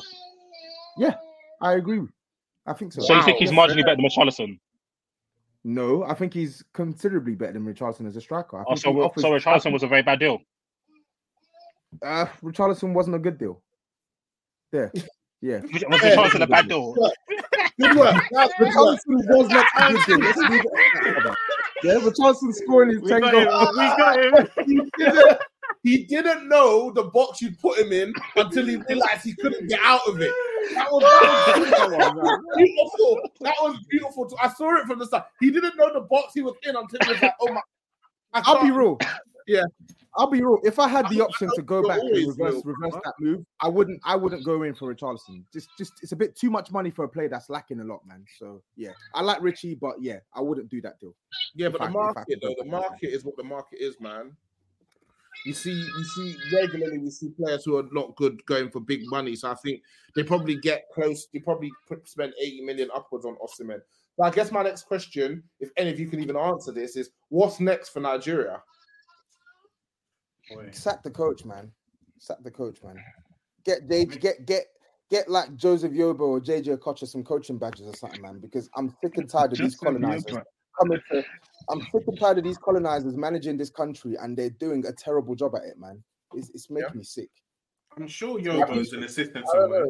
Nigeria, Nigeria, 17 semi-finals, three wins. That You is know? peak bottling. Peak Embarrassing. bottling. I- I read that they got was 19 AFCON, 16 semis, Yep. Yeah, they- Three finals. and only three wins, bro. That's disgusting. yeah, three It's wins. embarrassing. bro. It's Three actually wins. embarrassing. Yeah, nasty business. I think Yobo's the assistant coach, bro. So it, it actually works if you want to get him in. Yeah, put him on. Put him on one of those intensive courses, man. Please. We need a- This, we need a- we this is need what age does. How to move like age. Three day course.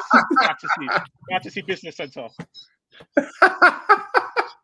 To- to- Tobes and uh, Sai leading leading the charge, man. Get her, get her, This, Ronaldo. this is what age does. This is what you bring on Højbjerg. Hey, but Højbjerg's from Denmark. Don't worry about that. This is what you bring on Højbjerg. Get her, get Hervé Renard in, man. One of the great bag chasers. Of the Honestly, gen- get him in already, man. Fam. get, get her Get him in, bro. one of the great bag chasers of a generation. Getting some of these lads who are not going to bang for England. Tosin, come over here, son. Come on, let's do the let's do the right thing. Yeah, make it work. Eze, Tomorrow, yeah, come over, come over Eze. here. son. Let's let's make it work, man. Because Nigeria just needs a, a bit more quality. If they have another proper defender, we need Sierra. They need some need- flipping midfielders, bro. They need some flipping midfielders, midfielders. brother. Also, can we quickly speak on the Get, shape? get Ross Yeah? Barkley. Like, Get Ross Barkley. man. Ross Yeah? Barkley has Ross too Barkley. many England caps, you fool. But I said, get, Get Ross, Ross Barkley. Barkley. man. Well, I was like, and 40 also, Ross Barkley, Ross Bar- Ross, you think Ross Barkley is turning down international period, going to Marbella for a couple of weeks, then going to play away at Mozambique? Come on, let's be Yeah. something guided. Yeah? He'll do that, man. It means Let him, more. go to, let him go to VI and Lekki, man. He will have the time of his life, man. Come on. Yeah, it's true, it's true.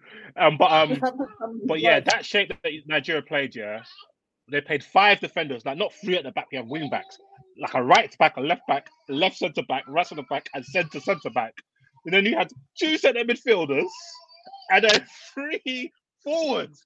What is that? What is that? No, Literally, no, no, Ivory Coast. no interest in I- connecting the play at I- all. Ivory Coast That's could pop in anywhere in the middle third because obviously the two midfielders, I think it was Yusuf and um, Iwobi, can't Right. cover that whole midfield line and they had two v ones versus the, the the the fullbacks every time. And what's worse is when you play that formation, you concede, especially when you don't press high, you concede so much possession in your own third. And Mm. and the and the, what's it called? Not the drawback.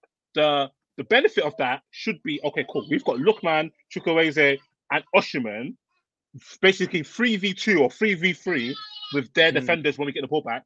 But them man literally either botched every single counter attack, or at one point when the game got a bit more stretched in the second half, where you like it turned into a five four one, but the two um forwards basically were like inverted midfielders. So Mm. it was literally just Osimhen on his own. So there was no outlet ball, no nothing. So every time it just got pumped into Osimhen, it just came straight back. And it's not, and Ivory Coast had actually good midfielders from Kessie to um, Seri and um, Fofana. Yeah, like this, these are good footballers. Like I just couldn't understand the strategy. And in the heat, Like- in the heat as well, in the heat as well, just doing bare shot runs side to side. It's ridiculous. Yeah, enough. only- there was, uh, people complaining, oh, why did um so and so chest the ball? Bro, they faced literally wave after wave of attack for 90 minutes. Right. What do you expect? They're gonna concede eventually. We didn't deserve that. So I, I, like I wasn't even angry. Well, I was angry at Nigeria, but I was I was angry because I don't think no football team should should play like that and deserve victory. That is mm-hmm. the antithesis of football. So I was actually happy they're that. Nigeria. That, that I don't care And for Nigeria. good- Nobody good- should good, good story for, Nah, I wanted to do- Haller as well. I think. Yeah, hey, that finish was nuts. That Mm. finish was Plus. nuts. But that I shows about something about AFCON as well, though. How could you lose two of your group stage games, especially the last one, 4 0? 4 0. Sack your manager, yeah, and then and win it. you end up beating the beating the favorites and uh, previous ho- owners, um, um, champions in penalties. You go down to 10 men, you equalize in the 90th minute, and then you win the game in the 123rd minute. That's when I Mm. knew Real Madrid. They had it was destiny. Like you Yeah, can't go judge through all of that. Welcome to Ola Yeah. As well? No man, I'm telling, I'm telling Drogba, man. He Like- greased a few, greased a few hands, man. He greased a few hands. The lights got bright for Ola Aina, yeah? The lights No, to be fair to Aina, he's facing two v one for the whole game. Mm. Two v for the whole Dingo game. one on one though. Calling Yeah, the ISO. yeah, yeah, yeah. It's true. It's true. True. Blatant. Blatant. He has got used to that level of PMP. He ain't never Yeah. seen that before. He ain't never seen that before. But um, the only Yeah. up and up for me is that one, my deal with God works. Nigeria lose Mahomes ring, and secondly, since Drogba retired two Africa Cup of Nations for Ivory Coast, what does that say? You tell me. Did, did Nah, he win man, one? You never won know one. what agenda No, he this never, guy's picking up. he never, he never won. He never won one. Yeah. Nope. They won one before him. They won two after him. He's got a hold of Damn, damn, damn. Fair, man, fair. fair, boy. What can we say, brother? Let me see. What's what's what's see? Yeah, yeah, yeah, yeah. Grabbed a couple. Say no more, man. We don't talk. Come on, much. cuz. Come on, we cuz. All right, cool. they want to say Uh, Drogba was the greatest African player because of a couple charities. Lie that, cuz man. nasty. Let's let's do our uh, weekly awards and then we'll finish up with some listeners' questions. So just gonna include Afcon if you want. Um, who was your star of the weekend? And I'll start with you, Jesse. Start of the weekend. Ooh, do you know what? It was looking like it was going to be Trossard, Mm. but I think I'm going to edge it to Odegaard. It could have been either of them because they put on the beautiful game clinic. Like that is how that is what it looks like. That was sensational from both players. Beautiful performance. So it was one of them two. Yeah, cool. Oh, Uh, who's, Odegaard, your sorry, star, not Odegaard. I'll give it Odegaard. who's your star of the weekend, Tobes? I'm giving it to Haller. I'm giving it to Haller, man. Um, uh, scored bagged in the semi-finals in his first start for for um for Ivory Coast, then bagged the winner in the final as well. Um, especially off the back of what he had to face in 2023. So I'm giving it to Haller. Fair man, Ivory Coast by way of France. Um, and who's your uh, star of the weekend, Luke's? Um, yeah, I, I, I, I was going to say Odegaard, so I'll go. I'll go Trossard just to be different then as well. I thought he had a great game, great, great game. Nothing for Specky Decky, no? That was a nice shot. Yeah, to be fair, two assists and a goal, and that's slapping them West Ham fans that were booing him as well. No, yeah, that's a good shot, man. That's a good shot. Yeah, give it Rice. Give it Rice. yeah, cool. Um, I'll start with you. Who is the surveillance on um, from this weekend? Who are you watching closely? Manager, player, Afcon? Boy, not Af- who's I think the, with the Ottoman, the way that tournament went, the surveillance has to be on him, man. I think Yeah. the, the rest of this season needs to go very, very well um, if he wants to justify that. You even have words. Cool. This who's your surveillance camera on? Who's my surveillance camera on? Hmm. Oh. It has to be Osimhen, doesn't it? It has to be.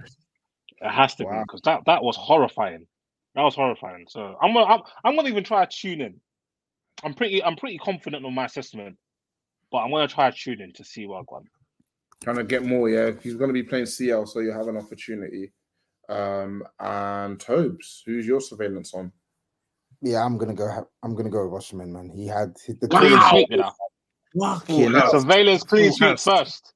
First team all surveillance. I'm gonna have to, bro. Jesus. I'm gonna have to, I'm gonna have to. My guy, bro, that was yeah. First team all surveillance. Yeah, That's you know what, but now what, let's let's let's track if you get the first team of any of them. So he's a first team all surveillance. That's a that's that's a debut. First team all surveillance. First team all Bum. surveillance. Wow. from from from, from Coop State as well. Your state, yeah, your state is mudded, cuz. Yeah, Be, be careful, man. Be They're careful. They modern. They say got Coops and Osimhen. hey, be careful. They say people from my state are known to be witches. So, boy, if anyone, if anyone, if anyone, if anyone, if anyone's listening, boy, they, they might do a quick, a quick hyena on you, bro. um, cool. Um, Tobes, who do you have a Saudi bound? Saudi bound, Saudi bound. Ah, this is tough, you know. Um, mm, it pains me to say this. It really does. But I think Thiago Silva might be Saudi bound, you know. Fair, brother. Thiago Silva. he's just got to hang up the boots, man. I don't know what he's doing. What do you mean? What's And these, and these girls always chatting shit online, bro. Shut up, guys, bro. He's studying 40 years old, man. hundred thousand buff a week. Man, I don't know what he's doing. Two hundred thousand buff a week. I, Had a I know what I'm doing, fam. He's had a good career. He's had a good career. Yeah. So yeah. Quick, He's quick, wanted man. to go Finishing, finishing bottom half for Chelsea and that. It's just, it's beneath him, man. He's got to allow that, bro. Fair. Um, Koogs, um, who you got Saudi bound? Um, I think Tatsuma as well, man. It might be time for him to, to call it quits, bruv. I'm sorry, yeah. The way, yeah, bruv, the way he was moving, it's it's he was moving like me on a Saturday, bruv. Stiff, no move, like no fluidity. Any any any No. small jinx, any small jinx, it looks like his hip is going, bruv. He got hooked at half time as well. Yeah. He was terrible. West Ham fans were saying, I was speaking to a couple guys from West Ham Fan TV, and they were saying that, yeah, like his body, he's cooked, basically. They're saying that, like, his his body, it looks like it's given up on him this season. Genuinely. That's what they're saying. One says a man says your body's given up on you. That's nuts, man. Course, man.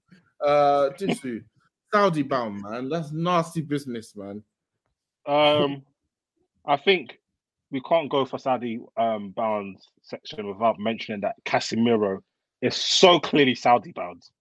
Like, bro, he might be the face of the Saudi league. In like He all is. the posters are gonna be it'll be Casemiro, this is actually the Ronaldo the Casemiro.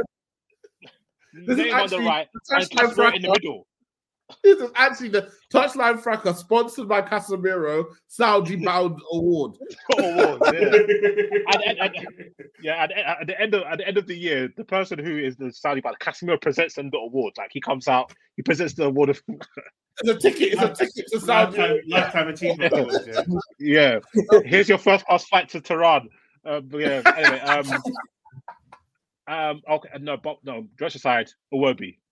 Nah, cause get, get, get nah, Um, nah, nah, nah. What I saw the Afcon nah, cause you gotta go, you gotta go, you gotta go, bro. You gotta go. Don't worry, go Saudi, get some peas, come back, Nah, no chance. No blow chance. at Bagger and that. lad is going Saudi. He'll go down the leagues rather than go Saudi, man. Not a chance he Yeah, goes Saudi. He ain't got the minerals for that. That's long. That's long. All right, man. Thank you, lad. Let's finish up with some listeners' questions. James NUFC 92. Shout him out, man. He was under a ditch for weeks and he found his found his air with some decent results. Newcastle smashed Villa 5-1 at home and comfortably beat them 3-1 away. Where would Newcastle be in the table had we not had 10 plus injuries for months, including Pope, who has a huge impact with his top draw sweeper role compared to Dubravka, always on his line, the coward. so, um, James, Newcastle be? yeah, where would they be um, Um, without the- injuries? The Everyone's thing is, though, injuries. it's, Everyone's had this is this what happens when you when you play in Europe, man. I think they should have done. They tried to do like a half job, I think, in summer of packing out their squad, but they've not really been playing Livramento as much. They've not really been playing Lewis Hall as much. Um, I don't think they did enough in the middle of the park uh, in terms of bringing Same. players players in. So this is this is what happens. I'm sorry, like And centre backs as well. They yeah. didn't bring in they didn't bring in another centre back. they, they didn't do enough. Yeah, I, I mean, they I, I, and I think- I think yeah, and I think also if you look at the player and the teams around them, um, United and Spurs have had significant injuries to a large number of players in their team. So Aston you can't do three if if, if if yeah. If I tell you I love you or every day, if if if if what about everybody else? You know what I'm saying so. Mm. Nah, sorry, brother. And to be fair, I love you. and- and- and the thing is, the thing is, the why, the reason why I have limited sympathy as well for Newcastle is Right. they've blown like big fees on certain players. So They it's didn't like, expect the Tonali thing, though. Come on. yeah, no, but I they- didn't- You didn't expect Nah, that. they shouldn't have bought him. They shouldn't But, have bought him. I would oh, have yeah, you, you like- bought him for big. You bought him for big money. You bought Isak for big money. You spent forty million on Livramento.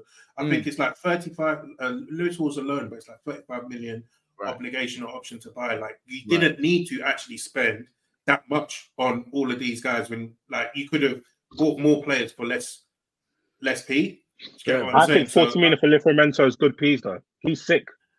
Yeah, wasn't it like very? Isn't it very low up front and basically fifty percent of any sell-on fee? goes to Chelsea, I think. Yeah, I think they did. That's, I think that's a good deal. Yeah, But and it's- it's Livramento's not- amazing. He he's really good, yeah. But my point my point is more just like you've actually spent money on big players. So when you talk about you know uh FFP this and the other, it's like you didn't actually have to do that. Do you get what I'm saying? Fair, fair, fair. Um, let's say they had a fit squad. How obviously, like they were the poster child last season for how quick it actually is to turn a team around, and people are rating Arteta, and he's doing it in his third season, etc., etc. You know that kind of good. There's always a team that's used to do that every single season. So this year it's Villa and Spurs.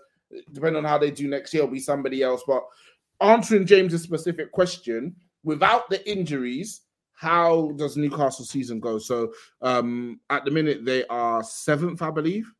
Yeah, they're seventh. They've played 24 games and they have 36 points. Let's say they had their full accompaniment of players fit, scored 51, conceded 39. How many points do you see them potentially having? They'd be above. They'd be above United if they had their players fit. That's Mm, what that so I know. So, Would they be I think, above yeah, Spurs?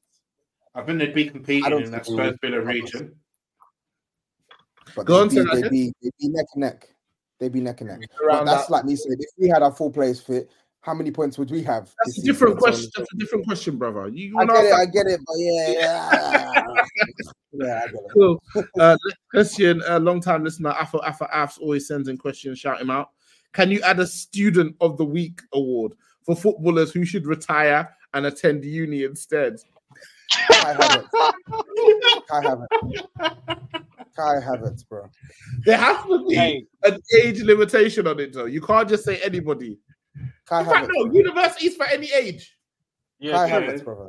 Mature Oh, no, student. see the Kai Havertz thing, yeah. You know when when when people have to say you don't get what he does and do a thread, bro, it's not good. Yeah. this is football. This isn't neuroscience. This Yeah. isn't chemical engineering. What did they call him the other day? biology. Offensive, offensive, offensive Gilberto Offensive Silva. Gilberto Silva. Offensive Gilberto Silva. He's offending, all right? And Offending. you see that video? They said they put a video. They said, in Fendi.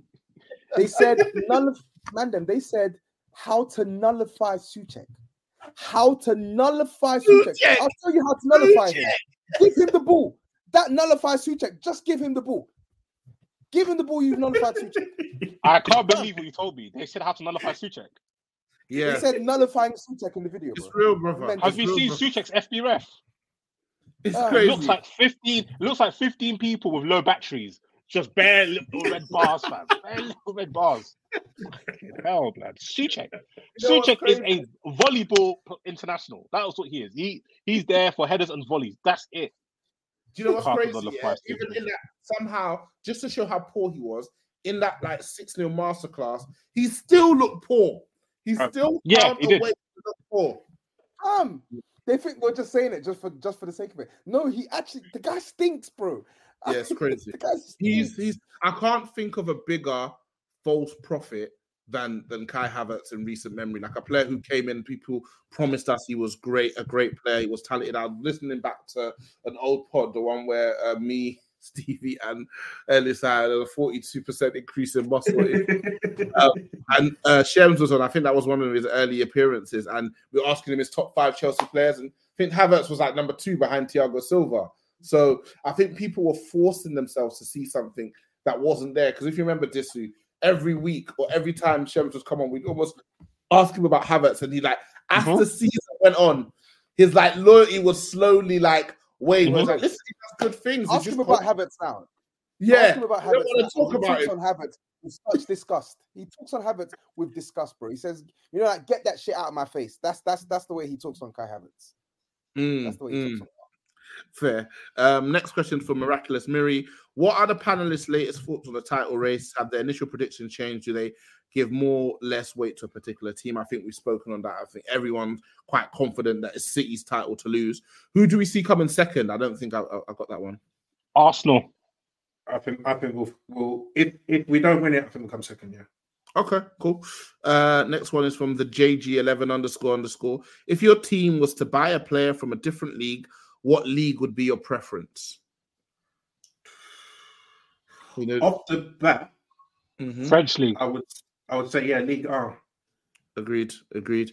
Um, player account. Player count underscore underscore. Arsenal without P- Partey, Tomiyasu, Timber, Smith Rowe, Vieira, Zinchenko. How far can they go if reports of all of them being back for the run in are correct? You've answered that already, Koog. Um, Jin Uaga, 95. What is the panel's favorite AFCON moment? Mine was the guy scoring against the country and not celebrating. I've never seen that. I've never seen My favorite, my favorite is my favorite. See, AFCON, it brings out the maddest moments. My favorite is like obviously the manager. I think it was Marley's manager who was devastated on the sideline. The bottle of water. and his assistant pouring water on his head. Nah, that I think I think I think that was gonna I was gonna be mine, but I've got another one. Yeah, you see, do you see when the ref shoved someone? Yeah, he just shoved it like he's like get out of my same match. face. Yeah, that's the same match, wasn't it? Yeah, I think it was. Yeah, he's like get out of my face. They He's like tried- he was on. He, was, he wanted to snap him, bro. It was crazy. And like I was just thinking, imagine, imagine, um, what's his name? Just oh, what's that guy? Michael Oliver just coming out to Bruno, just like he's gonna snuff him. Get the fuck out of my face! Like, what the fuck he did. They try to rush him, but he was built for it. Him and his assistant, they're ready to square up. Let's tussle, man. You're the one, like hockey. Let's just tussle it out, man. Whoever wins, Yeah. you can't crack on with your evening. You know that way there. I've saved, I've saved, I've saved like four or five videos from this Afcon alone. What a tournament! What? Unbelievable. What? what Uh, a- you see, you see when Ghana went out, yeah, Yeah. and um, there's one. I think the report is called Sadiq Adams. There's one clip of his reaction to them conceding from that corner. Like I felt that pain.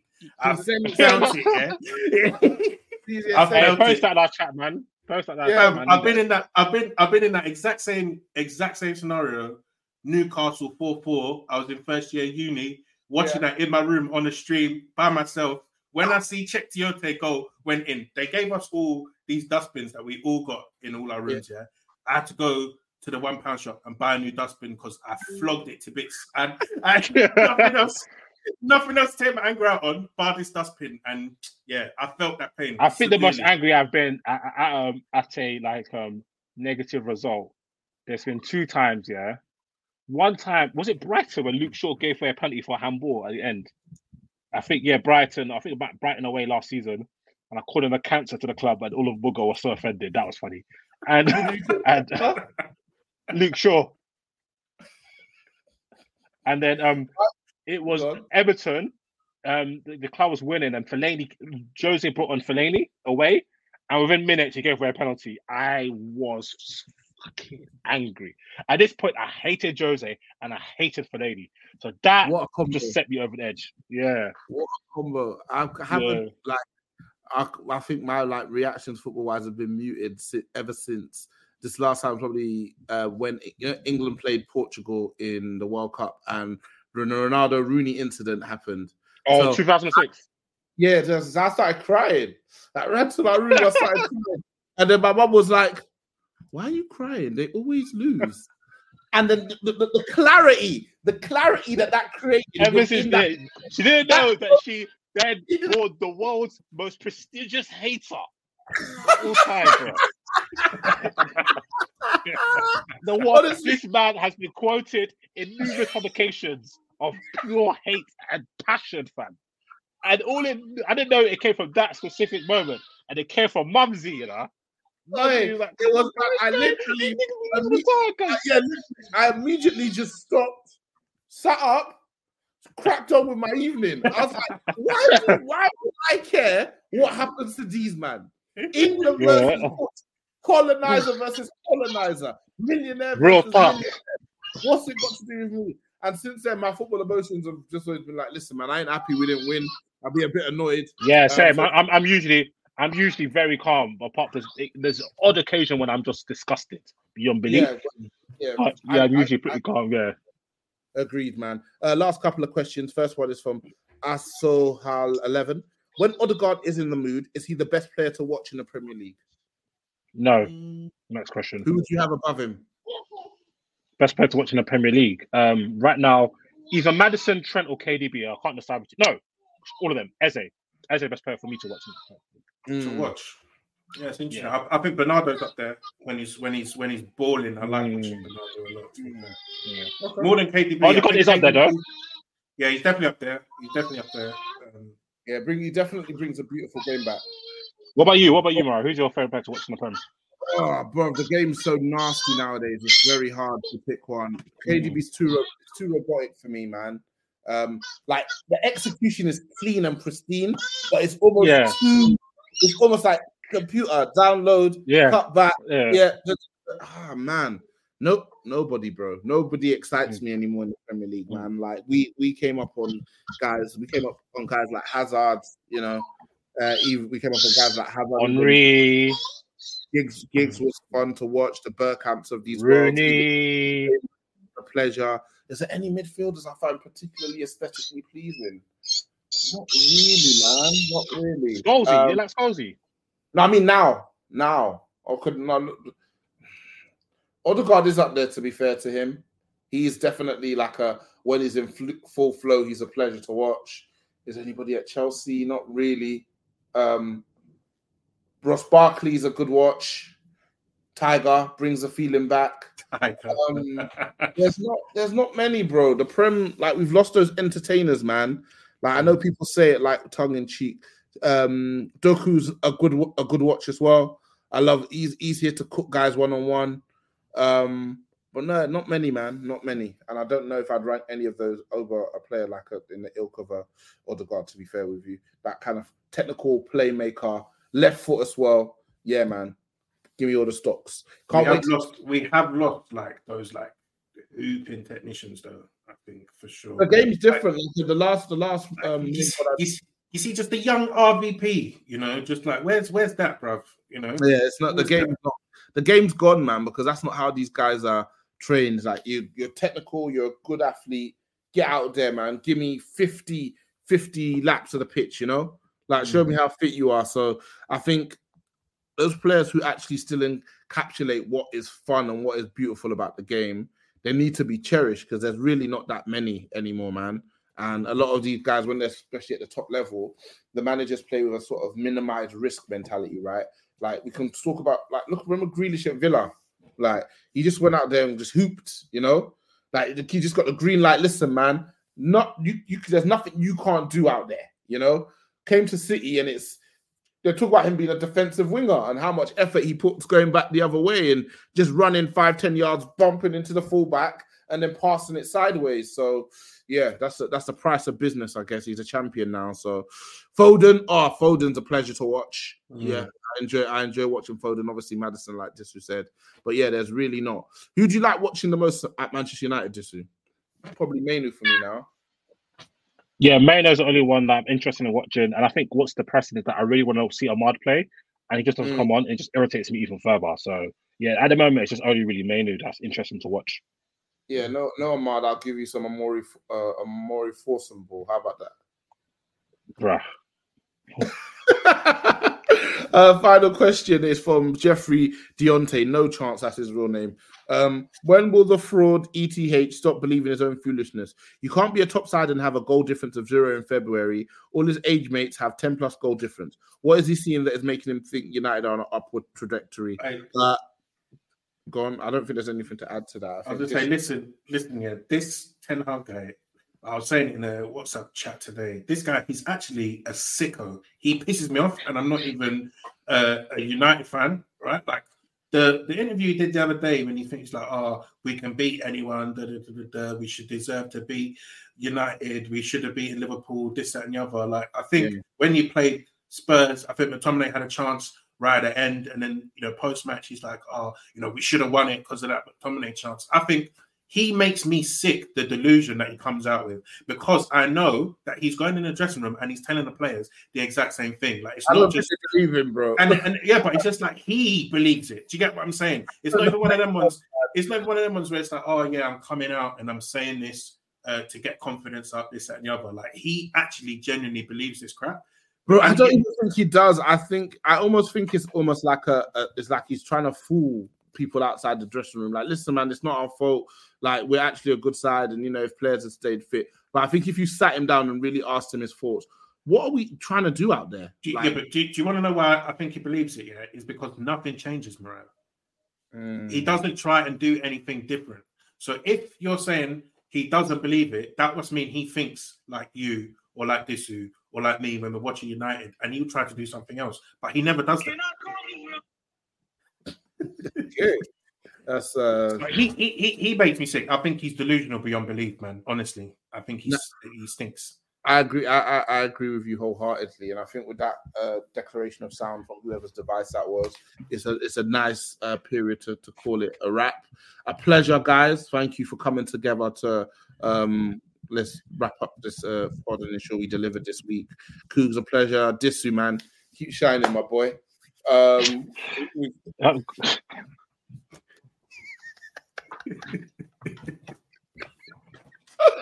we I go know why again. bananas in pajamas over there. Well, it's cool. I though. think the bananas and pajamas thing that's actually probably closer to normal outfits you see on a home like a working from home pod. But the fucking chest that Rick- So I the just got home, you bum. the gold Cuban. Are you mad? I don't.